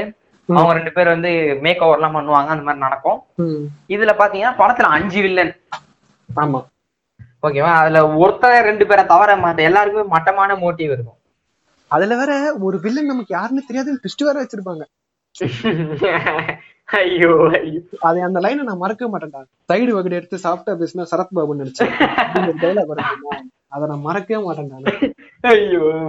ஓகே கதை சொல்லிடலாம் நம்ம மக்களுக்கு. என்னன்னா இப்போ ஏமி ஜாக்சன் வந்து இவரு கூட நடிக்க ஆரம்பிச்சிருவாங்க ஐ விக்ரம் கூட. அதனால வந்து ஒரு ஒரு இன்னொரு மாடலோட லைஃப் கெட்டு போயிடும். இவர் என்ன பண்ணுவாரு? இந்த கம்பெனில வந்து கெட்ட ப்ராடக்ட் விற்கிறாங்க இவங்களோட ப்ராடக்ட் நான் நடிக்க மாட்டேன்னு பேட்டியில சொல்லுவாரு. அதனால உணர்த்த வாழ்க்கையும் கெட்டு போயிடும். ஓகேவா ரெண்டு பேர் ஆயிடுச்சா. இன்னும் யார் இருக்கா? சுரேஷ் கோபி. சுரேஷ் கோபி பாத்தீங்கன்னா அவ- அவர் ஒரு பயங்கரமான ஆக்டர் ஆமா. மலையாள படத்துலயும் சரி தமிழ் படத்துலயும் தீனால எல்லாம் கலக்கியிருப்பாப்ல ஆமா. அவரை பாத்தீங்கன்னா அசிங்கமா நடிக்க வச்சிருப்பானுங்க லிட்டரலா ஒரு ஒரு சிம்பிள் மாதிரி நடிக்க வச்சிருப்பானுங்கன்னு வச்சுக்கோங்க சிம்ப் எஸ்ஐஎம்பி சிம்பா இருப்பாரு அவரு. ஏமி ஜாக்சன் எனக்கு தான் வேணும்னு சொல்லி அவர் இது பண்ணிருப்பாரு எத்தனை தடவை சொல்லிருக்க? அங்கிள் கூப்பிடாது அங்கிள் கூப்பிடாதுன்னு. நம்ம பாவம் அந்த மனுஷன் பசங்க பாவையா? கூடாதா கூடாதம்மா ஆஹ், அந்த மாதிரி ஆளுங்கெல்லாம் இருந்தானுங்கன்னா அவங்க கிட்ட தள்ளியே இருந்துக்காங்க. அதே மாதிரி டிரான்ஸ்ஜெண்டரை வந்து ரொம்ப அசிங்கப்படுத்துறாங்க. ஆஹ் எனக்கு அதுதான் செம காண்டாச்சு எனக்கு. சங்கர் கிட்ட அதான் பிடிக்க. சங்கர் படத்துல பார்த்தேன்னு வையேன் அடியாளுலாம் வந்து கருப்பா இருப்பானுங்க. அது என்ன கருப்பா இருக்கான்? குப்பத்துல இருந்து வந்திருப்பான். அவன் ஏன் குப்பத்துல இருந்து வரணும்? ஆனா நாங்க வந்து நாட்டை திருத்துறோம். ஆமா. கரப்ஷன் மட்டும் தான் நாட்டுல இருக்கிற பிரச்சனைன்னு ஆட்டி ஆட்டி காட்டுறாங்க. Corruption is one of the problems of India அதுல இருந்து அந்த டிரான்ஸ்ஜெண்டர் இருப்பாங்க. அவருக்கு அவங்களுக்கு வந்து விக்ரம் மேல ஆசையா இருக்கும். விக்ரம் வந்து பயங்கரமா அசிங்கப்படுத்திடுவாரு அவங்க அந்த லேடிய பாவம். அதனால அவங்களும் வந்து இவரை ரிவெஞ்ச் எடுக்கணும்னு சேர்ந்து ஜாயின் பண்ணுவாங்க. ஓகே அடுத்த வில்லன் யாரு? அவ்வளவுதானா? அடுத்து இன்னொரு ஒரு வில்லன் இருப்பாரு. அது அந்த பாடி பில்டர் அவர் தான் ஆஹ் அவரை எதுக்குதான் கொண்டு வந்தான்னு எனக்கு இன்னும் தெரியலப்பா. ஆமா. அவர் வந்து பாடி பில்டர் இருப்பாரு. இவர் வந்து தோக்கடிச்சிருவாரு விக்ரம் வந்து அவர் கான்டெஸ்ட்ல தோக்கடிச்சிருவாரு. ஷோமேன் கான்டெஸ்ட்ல அந்த அஞ்சு பேரும் சேர்ந்து பாத்தீங்கன்னா சுரேஷ் கோபி உட்பட எல்லாரும் சேர்ந்து ஒரு பிளான் பண்ணி ஒரு ஏதாவது பண்ணணும் போது சுரேஷ் கோபி கிட்ட வந்து ஒரு வைரஸ் ஒன்று இருக்கு. அவர் வந்து ஒரு சயின்டிஸ்ட் அவர் சொல்றாரு அவர்கிட்ட இல்ல இந்த சயின்ஸ் அவர் ஒரு டாக்டரும் கூட. ஆ டாக்டரும் கூட. அவர்கிட்ட இல்ல இது சுவிட்சர்லாந்துல இங்க இந்த வைரஸ் இருக்கு ஐ வைரஸ் அப்படின்னு சொல்லி ஒரு வைரஸ் கொண்டு வந்து. அதை இன்ஜெக்ட் பண்ணிடலாம்னு சொல்லி இன்ஜெக்ட் பண்றாங்க. பண்ணோடனே அவரோட டிசபிலிட்டிஸ் எல்லாம் வருது. முடியெல்லாம் கொட்ட ஆரம்பிச்சிடுது பல்லு எல்லாம் விழ ஆரம்பிச்சிடுது. அந்த டைம்ல பாத்தீங்கன்னா அந்த மாடல் பாத்தீங்கன்னா ஃபைட் ஒரு அஞ்சு ஃபைட் சி அந்த மாடல் பாத்தீங்கன்னா அவர் அடி அடின்னு அடிக்கிறாரு. ஆமா. இவங்க கிட்ட தான் ஸ்ட்ரென்த்தே இல்லைன்னு சொல்லி செம்ம அடி அடிக்கிறாரு. அடுத்த நாள் பாத்தீங்கன்னா கூனி குறுகி ஒரு மாதிரி அஞ்சு பேக் மாதிரி ஆயிடுறாரு. கூன்லாம் விழுந்துரும். கூன்லாம் விழுந்துரும். அந்த டைம்ல ஏமி ஜாக்சன் போயிட்டு இப்படி காட்டுற பிச்சை போட்டு போறாங்க அந்த அம்மா. ஆமா. அது அந்த சீக்வன்ஸ் அந்த சீன் வந்து ரொம்ப ஒரு எமோஷனலா இருக்கும். அந்த ஒரே சீன் மட்டும். ஓகேங்களா? அதுக்கப்புறம் என்ன ஆகுது? இவர் என்ன பண்றாரு? சரி நம்ம செத்துட்டோம்னு சொல்லி சந்தானத்தோட சேர்ந்து சந்தானம் ஒரு பெஸ்ட் ஃப்ரெண்டு ஆமா. இவங்க ரெண்டு பேரும் சேர்ந்து இவர் செத்துட்டாருன்னு சொல்லி அவர் காரை கிராஷ் பண்ணி ஒரு டெட் பாடி வச்சு முடிச்சிடுறாங்க. ஹீரோயின் ஃபீலிங்ஸ்ல இருக்காங்க. இவர் என்ன பண்றாரு? ரிவெஞ்ச் எடுக்கலாம். சொல்லிட்டு ஒரு ஒருத்தரையா ரிவெஞ்ச் எடுக்கிறாரு. அந்த ரிவெஞ்ச் எடுத்து என்ன பண்றாரு? கச்சேரி ஒரு சரி ஆகுமா ஆகாதான்றது தான் கதை. ஆமா. அவ்வளவுதான். அதுல வர விதவிதமா ரிவெஞ்ச் எடுப்பாரு ஒவ்வொருத்தரையும். அதெல்லாம் சின்ன வயசுல பார்க்க நல்லா இருந்துச்சு. சின்ன வயசுல அது இப்பதான் பார்த்தோம். எனக்கு மனசு அஞ்சு வருஷம் ஆகுதுடா. ஆமா. டைம் பிளை சோ ஃபாஸ்ட் சரி நல்லா இருந்துச்சு. ஓகே அவ்வளவுதான். நல்லாலாம் இல்ல. நல்லா இருக்கு. நல்லா இல்ல. இல்ல இல்ல. சயின்ஸ் ஃபிக்ஷன் படம்னு கேட்டீங்கன்னா நல்லா இல்ல. அதுல மட்டும் ஏமி ஜாக்சன் வந்து ஓவரா தப்பா காட்டுற மாதிரி எனக்கு தோணுச்சு. லைட் வந்து ஓவரா எப்படி சொல்றேன்னா ஒரு சீக்வன்ஸ் வரும். விக்ரம் வந்து ஓவரா ஃபேண்டசைஸ் பண்ணுவாரு. ஆமா. அதெல்லாம் என்ன ஒரு பொண்ணுன்றது வந்து ஆப்ஜெக்டிஃபை பண்ணி காட்டின மாதிரி இருந்துச்சு அதே மாதிரி இவ்வளவு பேசுற சங்கர் வந்து இதை பண்ணுவாரு ஆனா எல்லா படத்துலயும். இன்னொரு ஒரு விஷயம் எனக்கு சுத்தமா என்ன பிடிக்கலன்னா இந்த ஐல ஐல பாட்டுல எல்லாம் பாத்தீங்கன்னா எதுக்கு அத்தனை பேரை கலர் அடிச்சு நிக்க வச்சு எதுக்கு அத்தனை பேரை வந்து அவ்வளவு கிராபிக்ஸ் யூஸ் பண்ணி ஒரு பாட்டுக்காக அதான் நம்ம நம்ம பேசின மாதிரி தான் அது முன்னாடி நம்ம பேசியிருக்கோம். படத்துல என்ன பண்றதுன்னு தெரியாதவங்க கதை மேல நம்பிக்கை இல்லாதவங்க தான் இந்த மாதிரி செலவு பண்ணி இந்த மாதிரி விஷயங்கள்லாம் பண்ணுவாங்க. சொல்லிட்டான் சிம்பிளா சொல்லிட்டான் நம்ம பையன். அடுத்த படம் போவோமா? அடுத்த படம் வந்து ஒரு நல்ல படம். ஆமா. இல்ல இந்த படத்தை பத்தி நான் சொல்லியே ஆகணும். கண்டிப்பா எனக்கு ரொம்ப ரொம்ப பிடிச்ச படம் இது. இந்த படம். பேர் வந்து தமிழுக்கு எண் ஒன்றை அழுத்தவும். ஒரு சின்ன கான்செப்ட் ஒரு வந்து படம் வந்து வந்தப்போ எவனும் மதிக்கல. ஆமா. விஜய் டிவில போட்ட பிறகுதான் எல்லாம் பார்த்தானுங்க. ஒரு சோலார் பிளர் அதாவது ஒரு மேக்னெட்டிக் ரேடியேஷன் சூரியனால ஏற்படுற ஒரு மேக்னெட்டிக் ரேடியேஷன் மூலியமா செல்போன் டவர்ஸ்ல இருந்து வர சிக்னல் பிளாக் ஆயிடுது. அதை வச்சு ஒரு கதை. அது வந்து என்னன்னா டெய்லி பத்து நிமிஷம் ஒரு அடி கால் அடிக்கிறானுங்களே. திடீர்னு ஒரு நாள் காலை அடிக்க முடியாத ஆயிடுச்சுன்னா எப்படி இருக்கும்னு ஆஹ் அதான் அதான். அதான். நக்குல் வந்து நல்லா நடிச்சிருப்பாரு அந்த படத்துல எனக்கு தெரிஞ்சு. ஆமா நக்குலும் நல்லா நடிச்சிருப்பாரு தினேஷும் நல்லா நடிச்சிருப்பாரு. கரெக்ட் கரெக்ட் அந்த ஒரு சின்ன விஷயம் மூலயமா ஒரு ஒரு நடக்க வேண்டிய ஒரு பெரிய விஷயம் எப்படி பிளாக் ஆகுது அதுக்கப்புறம் கடைசியில அவங்க எப்படி அதுல இருந்து வெளியே வந்தாங்க அதுக்கு என்னென்ன படத்துல ஒரே ஒரு இது என்னன்னா. மூல நம்பிக்கைய நம்பாம இருக்கணும்னு சொல்லி லைட்டா ஒரு பிசுறு கொடுத்துருப்பாப்புல டேரக்டர் அந்த கல்லை என்ன ஏத்தி என்ன பண்ண போற நீ? தரையில வச்சா என்ன ஆயிட போற நீ? ஆமா. ஓகே அதுக்கு மேல நாங்க ஸ்பாய்லர் தரல. பாத்திருப்பீங்க இருந்தாலும் பார்க்காதவங்க பாருங்க. பார்க்காதவங்க கண்டிப்பா இந்த படத்தை பாத்துருங்க ஒரு சின்ன விஷயத்தை வச்சு சூப்பரா ஒரு படத்தை எடுத்திருப்பாங்க. ஊர்வசி பயங்கரமா நடிச்சிருப்பாங்க. ஊர்வசி வழக்கம் போல அத இப்பெல்லாம் பாத்தீங்கன்னா அவங்க டைம் போல இருக்கு. ஊர்வசி வழக்கு எப்பயும் போல அவங்க அவங்க கொடுக்குற ரோல அவங்க சூப்பரா பண்ணிடுறாங்க. அவங்களாம் அண்டர் ரேட்டட் ஆக்டர்ஸ் தமிழ்ல. ஆமா. அவங்க காமெடியாவும் நல்லா பண்ண முடியும் எமோஷனலாவும் நல்லா பண்ண முடியும் சீரியஸாவும் நல்லா பண்ண முடியும் அவங்களால. பாராட்டக்கூடிய விஷயம். நாங்க இதை வச்சு ஒரு பாட்காஸ்ட் பண்ணா பண்ணுவோம். Underrated actors of Tamil cinema கண்டிப்பா பண்ண பண்ணுவோம் நாங்க. ஏன்னா நிறைய பேர் இருக்காங்க எங்க லிஸ்ட்ல நாங்க சொல்லியே ஆகணும் இந்த விஷயத்த. ஓகே அடுத்த படம் பாத்தீங்கன்னா இன்று நேற்று நாளை. ஒரு சூப்பர் படம் இது. இந்த படத்துக்கு நல்ல வரவேற்பு கிடைச்சது எனக்கு. அதே சந்தோஷமா இருக்கு. ஆமா. இப்போ தமிழா மியூசிக் போட்டிருப்பாரு. நல்லா தான் இருக்கும். ஆனா இப்ப ஏன் தான் மட்டமா மியூசிக் போடுறாருன்னு தெரியல. ஆட்டோ டியூன் பண்ணிட்டு சுத்திட்டு இருக்காரு.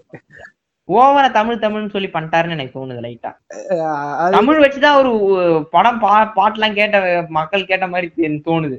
ஆமா நான் ஒரு ஏலியன்லாம் ஒரு பாட்டு வருது. ஆமா ஆமா. இதுல தமிழ் ஏன் நீ கொண்டு வர நண்பா? அதுதான் எனக்கு தோணுது. பா சரி படத்தை பத்தி பேசுவோம். இன்டர்நெட்னாலே ஒரு சயின்ஸ் ஃபிக்ஷன் படம் ஒரு டைம் டிராவல் பத்தின படம். ஆமா. படத்துல பாத்தீங்கன்னா விஷ்ணு விஷால் நடிச்சிருப்பாரு நல்லா நடிச்சிருப்பாரு. அந்த படம் பார்க்கும்போது எனக்கு லைட்டா தோணும். நம்மளுக்கு இந்த மாதிரி இருந்தா எப்படி இருந்திருக்கும் நம்ம வாழ்க்கை அப்படின்ட்டு. சிம்பிள் கதைனா ஒரு ஒரு கஷ்டப்படுற ஒரு பையன். காசு இருக்காது சம்பளம் இருக்காது. அப்படி இருக்கிற ஒரு பையன் வந்து ஒரு பொண்ணை லவ் பண்ணுவான். அந்த பொண்ணு நான் சொல்லுவாங்க எங்க வீட்ல வந்து உன்னை ஆ, மாப்பிள்ளை பார்க்க ஆரம்பிச்சிட்டாங்க. உடனே நீ வந்து பேசணும்னு இவர் போவாரு இவர் வாய் கொடுத்துருப்பாரு. நான் வந்து ஒரு ஷேர் மார்க்கெட் அனலிஸ்ட் அப்படின்ட்டு செமையா அசிங்கப்படுவாப்ல அப்போ அசிங்கப்பட்டுட்டு சரக்கு அடிச்சுட்டு அவர் ஃப்ரெண்டு பாத்தீங்கன்னா நம்ம கருணாகரன் நடிச்சிருப்பாரு. நல்லா நடிச்சிருப்பாரு இந்த படத்துல. ஒரு நல்ல காமெடி ஆமா. அவர் பாத்தீங்கன்னா ஒரு சித்தரா இருப்பாரு. புலி வெட்டி சித்தரோட ஒரு ஆள் இவரு. இவர் அஸ்ட்ராலஜி எல்லாம் பாப்பாரு ஒரு ஃபேக் இவரு. உண்மையை சொல்ல போனா. இவர் வந்துட்டே இருக்கும்போது என்ன ஆகும் ஆர்யா பாத்தீங்கன்னா ஃபியூச்சர்ல இருந்து ஒரு ஒரு டிவைஸ் அனுப்புவார் டைம் டிராவல் டிவைஸ் ஒரு நாயை வச்சு. இவங்க கண்ணுல அது மாட்டினோடனே ஒரு சயின்டிஸ்ட் ஒருத்தன் இருப்பான். அவன் இவன் இவங்க மூணு பேரும் மீட் பண்ணோடனே அந்த சயின்டிஸ்ட் சொல்லுவான்? இந்த பொருளை வந்து நான் யூஸ் பண்ணிட்டு. உங்களுக்கு தரேன். அப்படின்னும் போது அவன் ஜாலியா என்ஜாய் பண்ணிட்டு இருக்கும் ஷாக் அடிச்சு கோமா போயிடுவான். ம் ம் ம். போன பிறகு இவங்க ரெண்டு பேரும் அதை எடுத்து அவன் தான் நம்மளுக்கு எப்படி ஒர்க் பண்ணணும்னு சொல்லி கொடுக்குறானே நம்ம யூஸ் பண்ணலாம்னு சொல்லிட்டு தொலைஞ்சு போன பொருள் நான் கண்டுபிடிச்சு தருவோம். அப்படின்னு சொல்லிட்டு போனாங்க. செம துட்டு பார்ப்பாங்க. லோன்லாம் லோன்லாம் அடைப்பாங்க. ம் நல்ல கார்லாம் வாங்குவாரு அதெல்லாம் பண்ணுவாரு. இவர் கேடி என்ன பண்ணுவாரு? ஒரு பத்து வருஷத்துக்கான ஷேர் மார்க்கெட் டீடைல்ஸ் எல்லாத்தையும் தூக்கிட்டு வந்துருவாரு. தூக்கிட்டு வந்துட்டு இது ஒரு ஃபார்முலா கிடையாது. இது ஒரு அல்காரிதம் அப்படி இப்படிலாம் சொல்லி பொண்ணு அவங்க அப்பா கரெக்ட் பண்ணி கல்யாணத்துக்கு ரெடி பண்ணுவாங்க. கல்யாணமே நடக்கிற மாதிரி இருக்கும். அதுக்கு முன்னாடி இவர் என்ன பண்ணாரு? ஒரு பெரியவர் ஒருத்தர் வந்து எனக்கு இது மாதிரி சுபாஷ் சந்திர போஸ் கொடுத்த பேட்ச் எனக்கு தொலைஞ்சு போச்சுப்பா. கண்டுபிடிச்சு கொடுப்பான்னு. கரெக்டா டேபிள் மேலே இருக்கும். தூக்கிட்டு போயிருக்கலாம் கம்முனு. அதை விட்டுட்டு இவங்க எப்படிதான் காணா போகுதுன்னு பார்க்கலாம்னு பார்ப்பாங்க. அதுல அதுக்குள்ள வந்து ஒரு செயின் ரியாக்ஷன் நடக்கும். ஒரு பட்டர்ஃப்ளை எஃபெக்ட் அந்த பட்டர்ஃப்ளை எஃபெக்ட் வந்து ஒண்ணு போக ஒண்ணு போக ஒண்ணு போக கடைசியில இவங்களுக்கே பிரச்சனையா வந்து முடியும். இவங்க அந்த பிரச்சனையில இருந்து தப்பிப்பாங்களா மாட்டாங்களான்றது தான் கதை. கண்டிப்பா வந்து ஒரு சூப்பரான ஒரு செம படம். அதே மாதிரி நைன்டீன் பிப்டிஸ்ல அந்த மாதிரி டைம்ல இந்தியா எப்படி இருந்துச்சுன்னு ஒரு ஸ்பீக்கர்ஸ் காமிச்சிருப்பாங்க. பாத்திருக்கேன் அது? காந்தி வந்து டைம் தானே? காந்தி- 50s கிடையாது. அந்த சீக்வன்ஸா காசு எடுத்துட்டு போய் கொடுப்பாங்க. அப்படின்னு சொல்லி. கரெக்ட் கரெக்ட் கரெக்ட் சமூக பெரிய இடம் போல அந்த மீம் இப்ப மீமுக்கே பேர் போனது அந்த சீக்வன்ஸ். நல்லா இருக்கும். அதெல்லாம் பார்க்கும்போது நம்மளுக்கே தோணும். ஏய் ஜாலியா இருந்திருக்கும் போல அந்த காலத்துல. அப்படின்ட்டு. ஒரு நல்ல படம். கண்டிப்பா வந்து ஒரு கரெக்டான பட்ஜெட்ல கரெக்டான சயின்ஸ் ஃபிக்ஷன் படம் எ- எடுத்தாங்க. அது ஒரு இப்ப அடுத்து பேச போற படமும் இதே சம்மந்தப்பட்டது தான். ஆமா. சூர்யாக்கும் சயின்ஸ் ஃபிக்ஷனுக்கும் ஏதோ ஒரு பெரிய ரிலேஷன்ஷிப் இருக்குன்னு நினைக்கிறேன். நான் சூர்யாவோட படம் தான் எடுத்தோம் இல்ல இல்ல. சூர்யாக்கு வந்து நல்ல டேஸ்ட் இருக்கு. இந்த படம் தான் எடுக்கணும் இந்த படம் தான் எடுக்கணும்ட்டு வேற ஒண்ணும் கிடையாது. கண்டிப்பா கண்டிப்பா. டுவெண்ட்டி ஃபோர் டுவெண்ட்டி ஃபோர் பாத்தீங்கன்னா விக்ரம் எடுத்தாரு டேரக்டர் அவர் ஃபர்ஸ்ட் படம் பாத்தீங்கன்னா வெறித்தனமான படம். ஆமா. யாவரும் நலம். இந்த படம் பார்க்காதீங்க யாரா இருக்க மாட்டீங்க இருந்தீங்கன்னா சண்டே இல்ல சாட்டர்டே. கலைஞர் டிவி வைங்க கன்ஃபார்ம் இந்த படம் போட்டுருவோம். ஓகேங்களா? வி டூ டுவெண்ட்டி ஃபோர்ல வந்து நல்ல படம். ஆனா எனக்கு ரெண்டே பிரச்சனை தான் இருந்துச்சு. ஃபர்ஸ்ட் சீக்வன்ஸ் வந்து லைட்டா இந்தியால எடுத்தேன்னு சொல்றாங்க. லைட்டா அது எனக்கு பிடிக்கல. ஃபர்ஸ்ட் சீக்வன்ஸ் மட்டும். அடுத்த சீக்வன்ஸ் என்னன்னா basically M watch mechanic basically M watch mechanic அப்படி சொல்லி சொல்லி. என் காதுல ஈயத்த காட்சி ஊத்துன மாதிரி இருந்தது. எனக்கு வந்து ஒரு விஷயம் என்ன பிடிக்கலன்னா நடுவுல ஒரு இந்த ரெண்டு ஃபேமிலிக்கும் ஒரு கனெக்ஷன் இருக்குன்றது நல்லா காமிச்சிருப்பாங்க. இது ஒரு ஸ்பாய்லர் ஆனா நான் சொல்ல விரும்பல அத. ம். நல்லா காமிச்சிருப்பாங்க. ஆனா அந்த ஃபேமிலி சப்ஜெக்ட் என்னவோ ரொம்ப நேரம் இழுத்துட்டு போன மாதிரி இருந்துச்சு. மத்தபடி இந்த படத்துல எந்த பிரச்சனையும் கிடையாது. அதே போல இந்த படம் பார்க்கும்போது எனக்கு தோணுச்சு இந்த வாட்ச் நம்ம கிட்ட இருந்தா எப்படி இருந்திருக்கும் நம்ம வாழ்க்கை அப்படின்ட்டு. அந்த ரெயின் டிராப் சீக்வன்ஸ் வரும். செம்மையா இருக்கும். அப்புறம் இந்தியா ஒரு கிரிக்கெட் மேட்ச் சீன் வரும். செம்மையா இருக்கும் அது கூட. ஆமா. நல்லா யோசிச்சு எடுத்திருப்பாங்க இந்த சீன்லாம் சூர்யா நல்லா நடிச்சிருப்பாரு. இந்த ஆத்ரேயா கேரக்டர் வரும். ஆமா. ஹாப்பி பர்த்டே டு மீ அப்படின்னு சொல்லிட்டு சுத்திட்டு இருப்பாரு. ஆமா. செம்ம கேரக்டர் இதுலயும் பாத்தீங்கன்னா எனக்கு ஒரே ஒரு பிரச்சனைனா மாற்றான் மாதிரி இதுலயும் எனக்கு ஒரு பிரச்சனை. என்னது? அண்ணன் தம்பிக்குள்ள எப்படி இப்படி சண்டை போட்டுக்கிறானுங்க அநியாயத்துக்கு அப்படின்ற மாதிரி இருந்துச்சு. ஆமா. ஆனா ஆக்சுவலா நீ வந்து அந்த படத்தோட சினாப்சிஸ பத்தி படிச்சு பார்த்தனா சைக்காட்டிக் பிரதர் சைக்காட்டிக் பிரதர்னு போட்டிருப்பாங்க. ஆனா வந்து இது சைக்காட்டிக் காட்ட ட்ரை பண்ணிருப்பாங்கன்னா சரியா காட்டிருப்பாங்க படத்துல அதுக்கான ஒரு கரெக்டான ஜஸ்டிபிகேஷன் இருக்காது. எப்படி பாத்தீங்கன்னா நீங்க செகண்ட் ஹாஃப்ல பாத்தீங்கன்னா கையவே அறுத்து விட்டுருவாரு. அந்த இவ- இவன் அப்புறம் பையன் சூர்யாவோட கையவே. ஆமா. அதுலயே தெரியும் அவன் எவ்வளவு சைக்காட்டிக் எவ்வளவு ஈவில் ஆனவன் அவன் மைண்ட் எவ்வளவு கெட்டு கரப்ட் ஆயிருக்குன்றது தெரியும். அது மட்டும் இல்லாம ஸ்டார்டிங் சீக்வன்ஸ்ல ஹாப்பி பர்த்டே டு மீ அப்படின்னு சொல்லுவாப்ல ஆமா. அது மட்டும் இல்லாம அவ்வளவு வருஷம் கோமால இருப்பாரு. அந்த கை மூடியே வச்சிருப்பாரு பாத்தீங்களா ஆமா. கண்டிப்பா அதெல்லாம் அதுலயே நம்மளுக்கு தெரியும் இவன் வந்து ஒரு சைக்கோன்ட்டு ஆனா கரெக்டான எக்ஸ்பிளனேஷன் கொடுத்துருக்கலாம். இவன் ஏன் இப்படி சைக்கோவா மாறுறான்? இந்த ஃபேமிலி சென்டிமெண்ட்டை கம்மி பண்ணிருக்கலாம் பாட்டு எடுத்திருக்கலாம். இந்த பாட்டு இந்த ரெண்டு இந்த ரெண்டு எலமெண்ட் எடுத்துட்டு அவன் சைக்காட்டிக்கா எப்படி மாறினா இந்த பேசிக்கலி வாட்ச் மெக்கானிக் சீன்ஸ் எல்லாம் எடுத்துட்டு இருந்தாலே படம் நல்லா இருக்கும். ஓகே அதே மாதிரி எனக்கு அந்த சூர்யாவால இப்படி எல்லாம் நடிக்க முடியுமா அப்படின்னு அந்த வயசான ஆத்திரேய கேரக்டர் பார்த்ததுக்கு அப்புறம் தான் எனக்கு தெரிஞ்சு சூர்யா ஒரு நல்ல ஆக்டர் தாங்க. செம்ம செம்ம ஒரு மெத்தட் ஆக்டர் எனக்கு தெரிஞ்ச ஒரு மெத்தட் ஆக்டர் மெத்தட் ஆக்டர்னு யாருன்னு தெரியாதவங்க இருந்தீங்கன்னா கூகுள்ல போய் சர்ச் பண்ணுங்க. இல்லைன்னா நாங்க அதுக்கு தனியாவே ஒரு பாட்காஸ்ட் போடுறோம். அப்ப பாருங்க. ஓகே அவ்வளவுதான். சரி அடுத்த படம். அடுத்த படம் நான் சொன்ன படத்தை பத்தி நான் ஏன் பேசுறேன்னு எனக்கே தெரியல. இல்ல இல்ல நானே சொல்றேன் அந்த படத்தை பத்தி. எப்படி சூர்யாவுக்கு வந்து நல்ல சயின்ஸ் ஃபிக்ஷன் படம் எடுக்க தெரியுமோ விக்ரம் வந்து அவர் கஷ்டப்பட்டு டேலண்ட்டை யூஸ் பண்ணி மட்டமான சயின்ஸ் ஃபிக்ஷன் படத்துல தான் போய் உட்கார தெரியும். சிம்பிள் லாஜிக்கா ஆமா லைக் இருமுகன். எல்லாரும் இந்த படம் வரும்போது எஃபெக்ட் கொடுத்துருந்தானுங்க. படம் வந்த பிறகு தான் தெரிஞ்சு ஆர்ட் ஷீட் மாதிரி இருந்துச்சு. இந்த படத்தோட கதை பாத்தீங்கன்னா ரொம்ப சிம்பிள் தான்.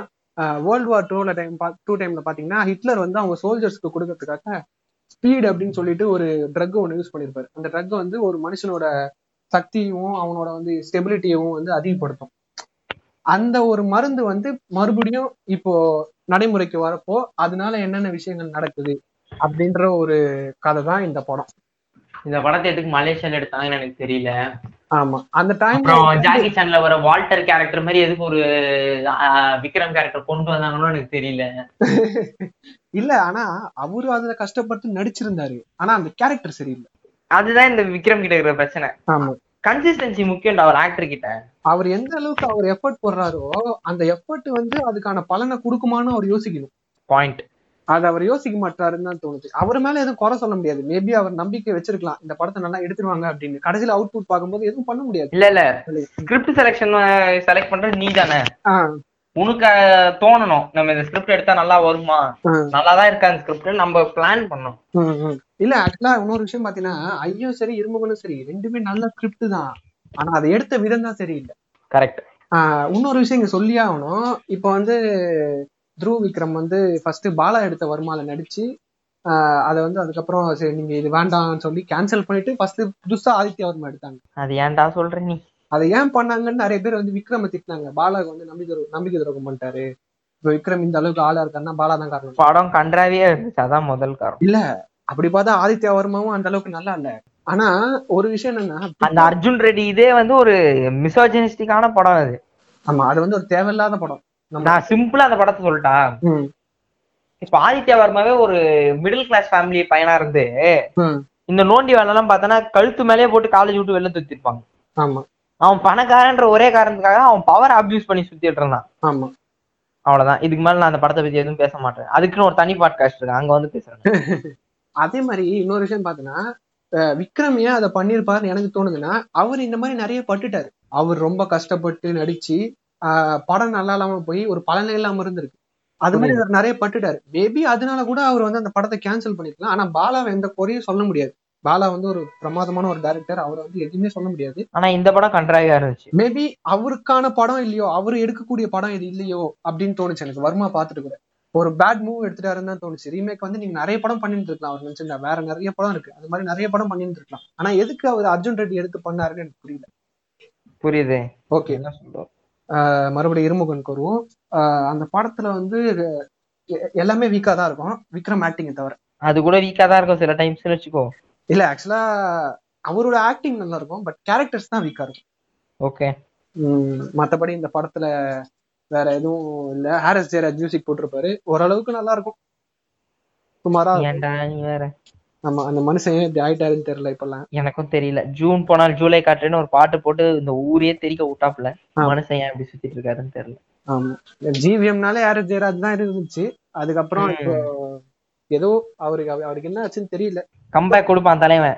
பாப்போம். இப்போ துருவ நட்சத்திரம் வருதுல்ல பார்க்கலாம் பார்க்கலாம் அடுத்த படம் வந்து பாத்தீங்கன்னா ரெண்டாயிரத்தி பதினேழுல வந்த மாயவன். இந்த படம் வந்தது நிறைய பேருக்கு தெரிஞ்சிருக்காது.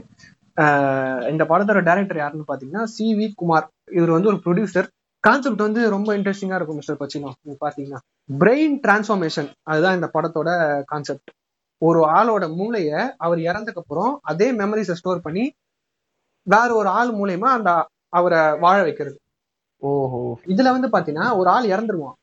அவனோட மெமரிஸை ஸ்டோர் பண்ணி வேற ஒரு ஆளுக்கு அந்த பிரெயினை ஃபிக்ஸ் பண்ணிட்டு அந்த ஆளோட கேரக்டர்ஸ் எல்லாம் பாத்தீங்கன்னா அந்த பிரெயின் யாரோடதோ அவங்களுக்கு மாதிரி இருக்கும். ஓகே ஓகே அதுக்கப்புறம் என்னென்ன நடந்துச்சு அப்படின்னு தான் இந்த படத்தோட கதை. டேனியல் பாலாஜி ஜாக்கி ஸ்டாஃப்லாம் நடிச்சிருப்பாங்க. ஒரு ஒரு ஆவரேஜான படம்னு சொல்லலாம் இது. ஏன்னா ஒரு கட்டத்துக்கு அப்புறம் ரொம்ப போர் இருக்கு அதனால. ஓகே புரியுது புரியுது. சரி இப்ப நம்ம பேச போறது வந்தீங்கன்னா டிக் டிக் டிக். இந்த படம் பாத்தீங்கன்னா இந்தியாஸ் ஃபர்ஸ்ட் ஸ்பேஸ் ஃபிலிம் சொல்லி ஊரை ஏமாத்தி தெரிஞ்சாங்க அந்த டைரக்டர் பாத்தீங்கன்னா நான் புது ஜான்ரா கொண்டு வரேன் புது ஜான்ரா கொண்டு வரேன்ட்டு எல்லாத்தையும் எல்லா ஜான்ராவும் கெடுத்து வச்சிருக்க மாதிரி தோணும் எனக்கு. இப்போ நீ புதுசா கூட பண்ண வேணாம். இருக்கிற ஜான்ராவே ஒழுங்கா பண்ண. அவனே நல்ல டைரக்டர் நீ புது ஜான்ரா கொண்டு வரலாம். தப்பு கிடையாது. நான் பண்ணதே பெரிய விஷயம்ன்ற மாதிரி தான் அந்த டேரக்டர் எல்லாம் பேசுற மாதிரி எனக்கு தோணும் ஆமா இப்ப வரைக்கும் அவர் அதனாலதான் சர்வே ஆயிட்டு இருக்காருன்னு எனக்கும் தோணுது. அதுதான். இப்போ அந்த படம் பாத்தீங்கன்னா சிம்பிள் கதை. ஆர்மேகடன் படம் பாத்தீங்கன்னா தெரியும். நம்ம ப்ரூஸ் வில்லிஸும் பென் ஆஃப்லெக்கும் நடிச்சிருப்பாங்க. சரி ஓகே நம்ம இந்த படம் பத்தி பேசணும் டிக் டிக் டிக்க. சிம்பிள் கதை ஒரு ஆஸ்ட்ராய்டு வந்து மூணு மூணு சி ஏர்த் வந்து இடிக்க வருது. இந்தியால அது வந்து ஃபர்ஸ்ட் ஒரு சின்ன ஆஸ்ட்ராய்டு வந்து ஒரு குப்பத்தை மட்டும் அடிக்கும். அப்ப அது இன்னொரு ஆஸ்ட்ராய்டு வருதுன்னு தெரிஞ்சோடனே ஐஎஸ்ஆர்ஓல எல்லாம் ரெடி ஆயிடுவாங்க. அப்படின்ட்டு ஒரு எமர்ஜென்சி மீட்டிங் போடுவாங்க. நம்ம இந்த ஆஸ்ட்ராய்டை வந்து செதற வைக்கணும். இப்ப நம்மளுக்கு மத்த கண்ட்ரிஸ் கிட்ட போய் நம்ம ஹெல்ப் கேட்க முடியாது அப்படின்ற ஒரு சுச்சுவேஷன் இருக்கும். நம்ம வந்து வெப்பன்ஸ் வச்சிருப்போம் நியூக்ளியர் வெப்பன்ஸ் ஆனா அதுக்கு போதிய மெகா டன்ஸ் அளவு இருக்காது.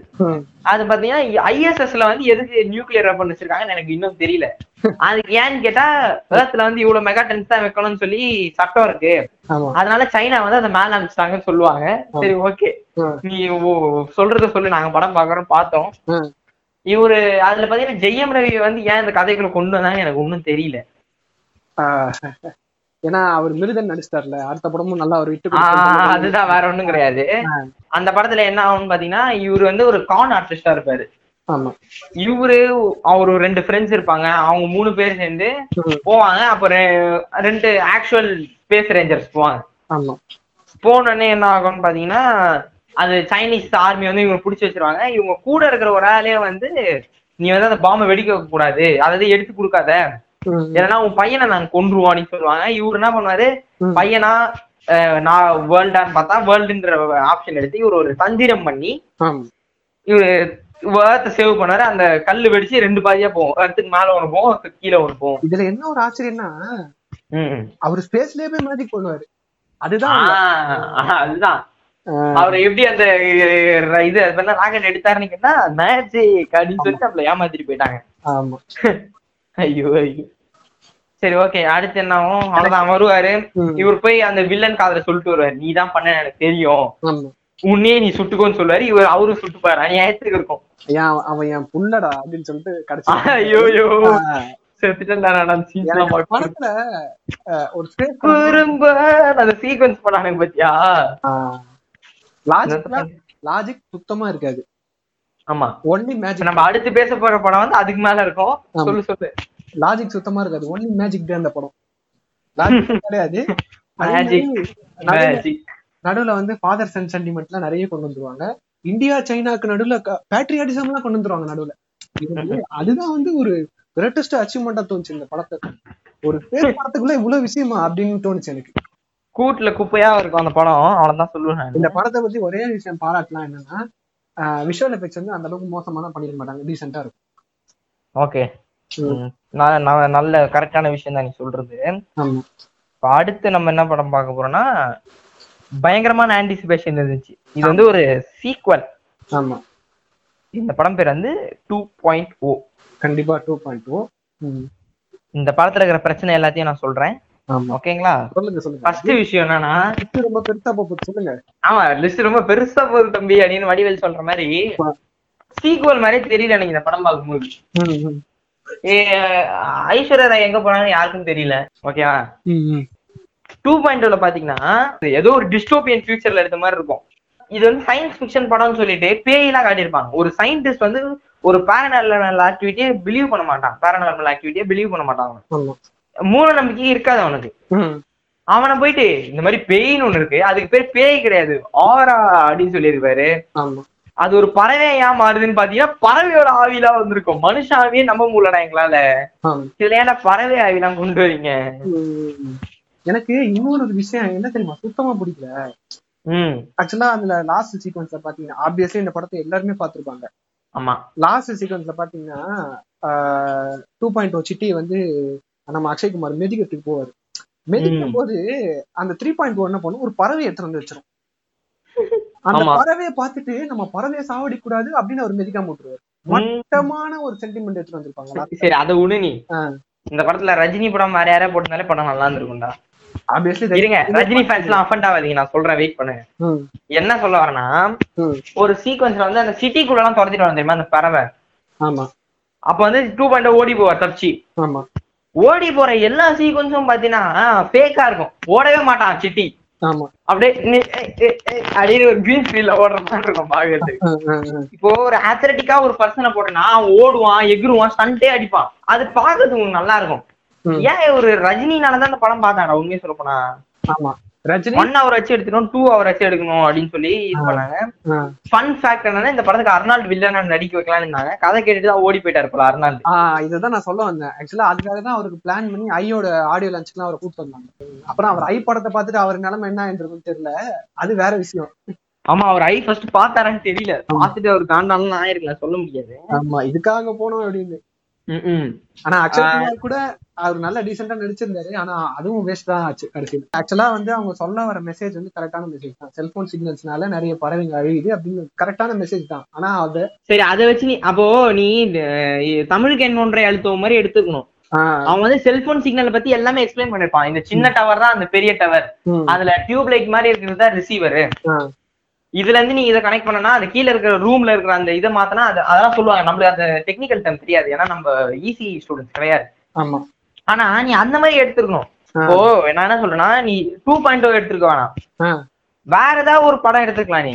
நீ ரோபோட்டே கொண்டு வராம இருந்திருக்கலாம். ஆமா. நிறைய இந்த சேஸ் சீனு இந்த அவரா கான்செப்ட் இதெல்லாம் வைக்காமலே எடுத்திருக்கலாம். ஆரா கண் பேய் காக்கா குருவிக்கெல்லாம் பேய் இருக்குன்ற மாதிரி காட்டியிருக்க பத்தியா நீ? ஆமா ஆமா. இப்பெல்லாம் வந்து கடவுளே இல்லைன்னு சொல்லி கடவுளே இல்லைன்னு சொல்லி நம்புறாங்க. பேயே இல்லைன்னு சொல்லி நம்புறாங்க. அந்த டைம்ல வந்து நீ கொண்டு வர்றது வந்து யாரை ஏமாத்த பாக்குறேன் ஆமா. ஏன்னா ஏன்னா அவர் வந்து என்ன நினைச்சிட்டு இருக்காரு சங்கர்னா நம்ம பிரம்மாண்டமா படம் எடுப்போம். எல்லாம் பிரம்மாண்டம் பிரம்மாண்டம் சொல்லி பாத்துருப்பாங்க. இன்னொரு ஒரு விஷயம் பார்த்தாங்களே பிரம்மாண்ட நாள் தானே பார்த்தாங்க நான் போய் அந்த படத்து தியேட்டர்ல போய் பாக்குறேன். எயிட் ஹண்ட்ரட் க்ரோர்ஸ் கலெக்ஷன் இரு அங்க அல்டிமேட் என்னன்னா கண்ணாடி மாட்டுறேன் த்ரீ டி கண்ணாடி. மாட்டி வரேன் டேய். கண்ணாடி மாத்தி குடுத்துட்டாங்க போலடான்னு போய் திருப்பி கேட்டு வரேன் நான் தம்பி நல்லா தான் தெரியுது. கண்ணாடி போட்டு பார்ப்பான்னு பாக்குறேன். த்ரீ டி மாதிரி தெரியலடா எனக்கு அது. ஆனா இது ஏமி ஜாக்சன் வந்து எவ்வளவு இன்னும் கொஞ்சம் அசிங்கமா காட்ட முடியுமோ அவ்வளவு அசிங்கம் காட்டுறாங்க ஆமா ஐல மிச்சம் வச்சதை இங்க முடிச்சிட்டாரு. ஆஹ் அதுதான். இன்னொன்னு கேட்டே ஆகணும்டாங்க ஆனா நானு. அவன் அவ்வளவு வியாக்கியானமா வந்து இது மாதிரி செல்போன் டவர்ஸ் யூஸ் பண்ணா சங்கருக்கு இது மாதிரி சொல்றான்ல நிறைய பேர் பறவைங்க பாதிக்கப்படுது. சங்கர் அக்ஷய்குமார் ரஜினி எமி ஜாக்சன் யாருமே போன் யூஸ் பண்ணவங்களா இருக்காங்க. எல்லாரும் இன்ஸ்டாகிராம்ல ஸ்டோரி போட்டுட்டு தானே இருக்காங்க. ஆமா. சரி அது கூட தப்பு கிடையாது. ஏன்னா இப்ப நீ போன் யூஸ் பண்ணலையான்னு நம்ம பாட்காஸ்ட் நம்ம கேட்கலாம். பாட்காஸ்ட் ரசிக்கிறவங்களுக்கு கேட்கலாம். நீயே போன்ல தானே ரெக்கார்ட் பண்ற நாதாரி அப்படின்னு நம்மள கேட்கலாம். கேட்கலாம். நாங்க சொல்ல வர்றது கரெக்டா தான். ஆனா இப்ப சங்கரோ இல்ல அக்ஷய் குமாரோ இல்ல ஏமி ஜாக்சனோ இல்ல ரஜினிகாந்தே நினைச்சா இந்த சுச்சுவேஷனை மாத்தலாம். ஆமா. சுச்சுவேஷனை மாத்தலாம் இந்த சென்ஸ் நம்ம வந்து போன்ல போனையே வந்து நம்ம கிட்ட இருந்து எடுத்து போக முடியாது. அது வாய்ப்பே இல்லாத ஒரு விஷயம். ஏன்னா வந்து இப்போ வேர்ல்டே போன்ல வந்துடுச்சு. சின்ன பசங்களுக்கு வந்து ஆன்லைன் கிளாஸ் அட்டன் பண்ணுன்றாங்க. கொஞ்சம் பெருசானா தம்பி வாட்ஸ்அப் வச்சிருந்தா தான் நாங்க இன்ஃபர்மேஷன் உங்களுக்கு அனுப்ப முடியும்ன்றாங்க. சரி ஒரு சூப்பர்வைசர் லெவல் வேலை செய்யறனாலும் தம்பி நாங்க போட்டோ எடுத்து உங்களுக்கு வாட்ஸ்அப்ல அனுப்போம் அப்படியே பண்ணுங்க இது பண்ணுங்கன்றாங்க. சரி பாஸ் ஆனாலும். கீழ இருக்கிற கடி கடைசி எம்ப்ளாயி நீ எப்படி மேனேஜ் பண்ணா வாட்ஸ்அப்னால ஆன்லைன்னால டேய் அவ்வளவு ஏன்? மார்ச் வரி பேன் வரைக்கும் புக் பண்ணலாம் போன்ல மார்ச். வரைக்கும் புக் பண்ணலாம். நீ பிறந்ததுல இருந்து சாகுற வரைக்கும் எல்லாத்தையும் போன்ல இருக்க ஆப்பே பாத்துக்கிட்டு நீ வந்து போன் யூஸ் பண்ணக்கூடாதுன்னு யாரும் சொல்லல ஓகேவா நீ கரெக்டா யூஸ் பண்ணு தப்பு கிடையாது. ஆமா. தேவைப்படும் போது யூஸ் பண்றது தப்பு கிடையாது. இப்போ அந்த படத்திலேயே வந்து ஒரு தீர்வு சொல்லியிருப்பாங்க. ஆமா. எப்படின்னா வந்து பல கம்பெனி இருக்கிறதுக்கு பதிலா ரெண்டு கம்பெனி மட்டும் மொத்தத்தையா ஓன் பண்ணணும். மத்த டவர்லாம் எடுத்து விட்டுணும்னு ஆமா. ஆனா அது வாய்ப்பு கிடையாது. ஏன்னா இப்ப இப்போ அஞ்சு கம்பெனி இருக்குன்னு வச்சுக்கோ. ஒரே கம்பெனி ஆயிடுச்சுன்னு அஞ்சு கம்பெனியும் ஆமா நிறைய பேருக்கு வேலை போகும். இருக்கிற எல்லா டவரும் அவன்து தான் ஆயிடும். அவன் வந்து ஒரு அது எது சொல்லுவாங்கடா மெக்லோமேனியாக் ஆயிடுவான். நான் மட்டும் தானே இருக்கேன் இந்த இடத்து இந்த இந்த இண்டஸ்ட்ரி வந்து எந்த தானே ஐ ஹோல்டு திஸ் பவர்ன்ற மாதிரி ஆயிடும். அதுதான் வந்து எப்பவுமே ரெண்டு பேர் இருக்கணும். ஒருத்தர் இருக்கவே கூடாது. படத்துல நீ சொல்யூஷன் அது கரெக்டா கொடுத்துரு நீ சொல்யூஷனும் கரெக்டா கொடுக்கல அந்த படத்துல. ஆக்சுவலா இன்னொரு விஷயம் என்ன சொல்லணும்னா அதுக்கு சொல்யூஷன் ஒரு சில சொல்யூஷன்ஸ் இருக்கு. இப்போ உனக்கு எல்லாருக்குமே தெரியும். இப்போ நம்ம வீட்டு மாடியில வந்து டவர் பில் பண்றதுக்கு அலோவ் பண்ணோம்னா நமக்கு மாசம் மாசம் வந்து காசு கொடுப்பாங்க. ஆமா. அதெல்லாம் ஸ்டாப் பண்ணணும் ஃபர்ஸ்ட் அத ஸ்டாப் பண்ணிட்டு காலி நிலத்துல போய் வைக்கணும். ஆமா.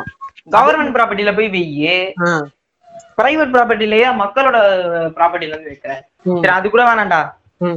குருவிக்கு அரிசி வச்சாலே போதும்டா. தண்ணி அரிசி வைடா. கண்டிப்பா கண்டிப்பா. ஏன்னா அதுங்க ரேடியேஷனால சாவறத விட ரேடியேஷன் கிட்ட இருந்து பறந்து வேற இடத்துக்கு போய் அங்க போய் சாப்பாடு இல்லாம சாப்பிட சாவற பேர்ட்ஸ் தான் அதிகம். அதான் உண்மை.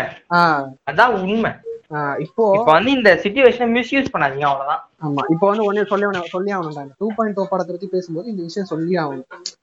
ஏன்னா இந்த வேர்ல்ட்ல வந்து எல்லா உயிரினங்களும் கோ எக்ஸிஸ்ட் ஒன்னா வாழணும். இல்ல நீ மட்டும் தான் வாழ்வன்னு மனுஷங்க நினைச்சாங்க கன்ஃபார்ம் அழிஞ்சு போயிடுவோம் இல்ல இல்ல அதான் சொல்றேன்.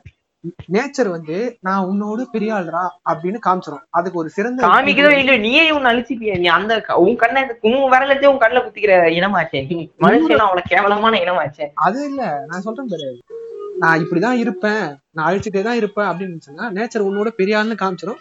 அதுக்கு ஒரு பெஸ்ட் எக்ஸாம்பிள் வந்து டூ தௌசண்ட் டுவெண்ட்டி பாயிண்ட் அந்த வைரஸே வந்து மேன்மேடுன்னு சொல்லிட்டு இருக்காங்க வைரஸ் மேன்மேட் தான். ஆனா இப்ப காத்து இருக்கிறதுனால நம்ம கான்டாக்ட்னால தானே அவ்வளவு தூரம் பரவுது? பாயிண்ட் தான். உன்னால முடிஞ்ச அளவுக்கு நீ இந்த நேச்சர் கான்ட்ரிபியூட் பண்ணா போதும். ஆமா. வாரத்துக்கு ஒரு வாட்டி பண்ண இல்ல மாசத்துக்கு ஒரு வாட்டி கான்ட்ரிபியூட் பண்ணேன் என் வீட்டு எதிர்க்க நான் ரெண்டு மரம் நட்டு இருக்கேன். சரி மரம் நட்டுறது உங்களுக்கு கஷ்டமா இருந்துச்சுன்னா சீட் பால்னு ஒண்ணு விற்பாங்க இல்லைன்னா நீங்களே செய்ய முடிஞ்சா செய்யலாம். சீட் பாலை போய் நீ எங்கேயா காலியா நிலத்துல வந்து தூக்கி போட்டா அது வளராது. ஒண்ணும் இல்ல லைட்டா ஒரு குழி தோண்டி அந்த சீட் பாலை போட்டுட்டு ஒரு ஒரு வாரம் தண்ணி ஊத்துனா போதும். அதுக்கு மேல அதே வளர ஆரம்பிச்சிடும் ம், ம், ம். இதுதான். கண்டிப்பா வந்து உங்களால முடிஞ்ச கான்ட்ரிபியூஷன் கொடுங்க அவ்வளவுதான் சொல்றோம். டூ பாயிண்ட் பேச ஆரம்பிச்சு டூ பாயிண்ட் ஏன் இதை நான் பேச ஆரம்பிச்சேன்னா. அந்த படத்துல இருந்து சொல்யூஷன் எதுவுமே வரலன்ற மாதிரி தான் எனக்கு தோணுச்சு. நமக்கு தெரிஞ்ச விஷயத்த இப்ப நம்ம சொல்லிக்கிறோம் பதிவு பண்ணி அவ்வளவுதான் அவ்வளவுதான். ஸோ தமிழ் சினிமாலன்னு அந்த மேஜரான சயின்ஸ் ஃபிக்ஷன் படம்லாம் பார்த்தீங்கன்னா இவ்வளவுதான். போகணும் எப்படி இருந்துச்சு என்னென்ன பிரச்சனை என்னென்ன பாசிட்டிவ்ஸ் எல்லாத்தையும் சொல்லிட்டோம். அயலான்னு ஒரு படம் வரப்போகுது. இன்டர்நெட் நாளை டேரக்டர் எடுத்து எடுக்கிறாரு. ரவிக்குமார் அவர் பேரு. அயலான்னு ஒரு படம் சிவகார்த்திகேயனோட வரப்போகுது. அந்த போஸ்டர்ல பார்த்தா ஒரு ஏலியன் படம் அப்படின்னு தெரிஞ்சு ஸோ வெயிட் பண்ணிட்டு இருக்காங்க இந்த படம் எப்படி இருக்கும் அப்படின்றது. இன்னொரு ஒரு விஷயம் சொல்லிக்கிறோம். மெடிக்கல் கிரைம் படம்லாம் இந்த சயின்ஸ் ஃபிக்ஷன் ஜானர்ல சேராது. கரெக்டா புரியுது. மெடிக்கல் கிரைம் படம் மெடிக்கல் மாஃபியா படம் லைக் வந்து ஹாரர் த்ரில்லர்லாம் கூட ஜாயின் ஆகுது. இல்ல மெடிக்கல் மாஃபியான்னு சில பேர் குற்றம் இருபத்தி மூணுலாம் கூட சில பேர் சயின்ஸ் ஃபிக்ஷன் படம் நினைச்சிருக்காங்க. அது வந்து. டோட்டலா அது மிஸ்ட்ரி த்ரில்லர் மெடிக்கல் மாஃபியா அது வந்து இந்த மாதிரி ஜானர்ல சேராது. இது வந்து நீங்க சொல்லி ஆகணும். ஹீரோவும் பாத்தீங்கன்னா சயின்ஸ் ஃபிக்ஷன்ல வராது. ஆமா அதுல கொஞ்சம் கொஞ்சம் எலமெண்ட்ஸ் தான் இருக்கும் கரெக்ட் மிருதுனும் இதுல வராது. ஆமா அது வந்து ஒரு ஹாரர் த்ரில்லர் இதை நாங்க இந்த இடத்துல தெளிவுபடுத்த விரும்புறோம். ஆமா. நாங்க வந்து ட்ரை பண்றோம். எல்லா வாரமும் பாட்காஸ்ட் போட சப்போர்ட் இருந்தா போதும். போட்டுருவோம். கண்டிப்பா. முடிவுரையை சொல்றேங்க பச்சினோ முடிவுரைனா என்ன சொல்றது? சயின்ஸ் ஃபிக்ஷன் ஜான்ர் வந்து இன்னும் நம்ம ஊர்ல ரீஇன்வென்ட் பண்ணலன்னு தான் நான் சொல்லுவேன். ரொமான்ஸ் படம் எடுக்கிறானுங்க ஆக்ஷன் படம் எடுக்கிறாங்க ஆக்ஷன் படம் கூட ஒழுங்கா எடுக்கல நம்ம இதுல பிரச்சனை நிறைய இருக்கு தமிழ் சினிமால. பிரச்சனையோட நிறைய நல்ல விஷயம் இருக்குன்னு வச்சுக்கேன். அத இன்னும் மேம்படுத்தலாம் எனக்கு தெரிஞ்சு. சயின்ஸ் ஃபிக்ஷன் எனக்கு அயலான் எனக்கு அந்த அளவுக்கு இன்ட்ரெஸ்ட் இல்ல. ஏன்னா அது வந்து ஒரு ஜாலியா எடுத்த மாதிரி தெரியுது அது பார்த்தா. பாக்கலாம் எப்படி இருக்குன்னு பாக்கலாம் பார்க்கலாம். இப்போ ஜாலி எலமெண்ட் இருக்கலாம் இப்ப நீங்க இன்டர்நெட்னால பார்த்தா சீரியஸ் டோனும் இருக்கும் ஜாலி டோனும் இருக்கும். அந்த மாதிரி ஒரு இதா எடுக்கணும்னு தான் நான் விரும்புறேன். டுவெண்ட்டி ஃபோர் பார்த்தோன்னா ஜாலி டோனும் இருக்கும். சீரியஸ் டோனும் பயங்கரமா இருக்கும் அதுல. கண்டிப்பா. இப்போ நம்ம நாட் நம்ம ஊர்ல நடக்கிற பிரச்சனையை நீ கரெக்டா சயின்ஸ் ஃபிக்ஷன் வழியா சொல்லணும்னு பாக்குறேன்னா. டூ தௌசண்ட் டுவெல்ல ஒரு நல்ல எக்ஸாம்பிள் இங்கிலீஷ் படம். ஆமா. அதுலயே நல்லா பிடிச்சிருப்பான். நிறைய படம் புரியல. அதே மாதிரி நிறைய படம் இருக்கு. ஆஹ் நிறைய படம் இருக்கு. டூ தௌசண்ட் டுவெல் ஒரு எக்ஸாம்பிள் அவ்வளவுதான் நான் சொல்ல வரேன். நிறைய பேர் பாத்துருப்பாங்கன்றதுனால அது ஒரு ஆஹ் அதுதான் சொல்றேன் காமன் படம் அது. வெல் நோன் அத சொல்லிருப்பாங்க எர்த்தோட கோர் வந்து சூடாகிட்டு இருக்கு. ம். நம்ம தான் இதுக்கு காரணம். அதுல சொல்யூஷன் கொடுக்க முடியாது. ஏன்னா வந்து அழிய போறோம்னு தெரிஞ்சிருச்சு அது முன்னாடியே சொல்லி ட்ரை பண்ணிருப்பாப்ல அந்த இது சயின்டிஸ்ட் ரோலாண்ட் அந்த டைரக்டர் வந்து டிசாஸ்டர் படம் எடுக்கிறதுக்கு பேர் பண்ண ஒரு டைரக்டர் ஆமா. ஆமா ஆமா. ஸோ நான் வந்து சொல்லி முடிச்சுக்கிறேன்.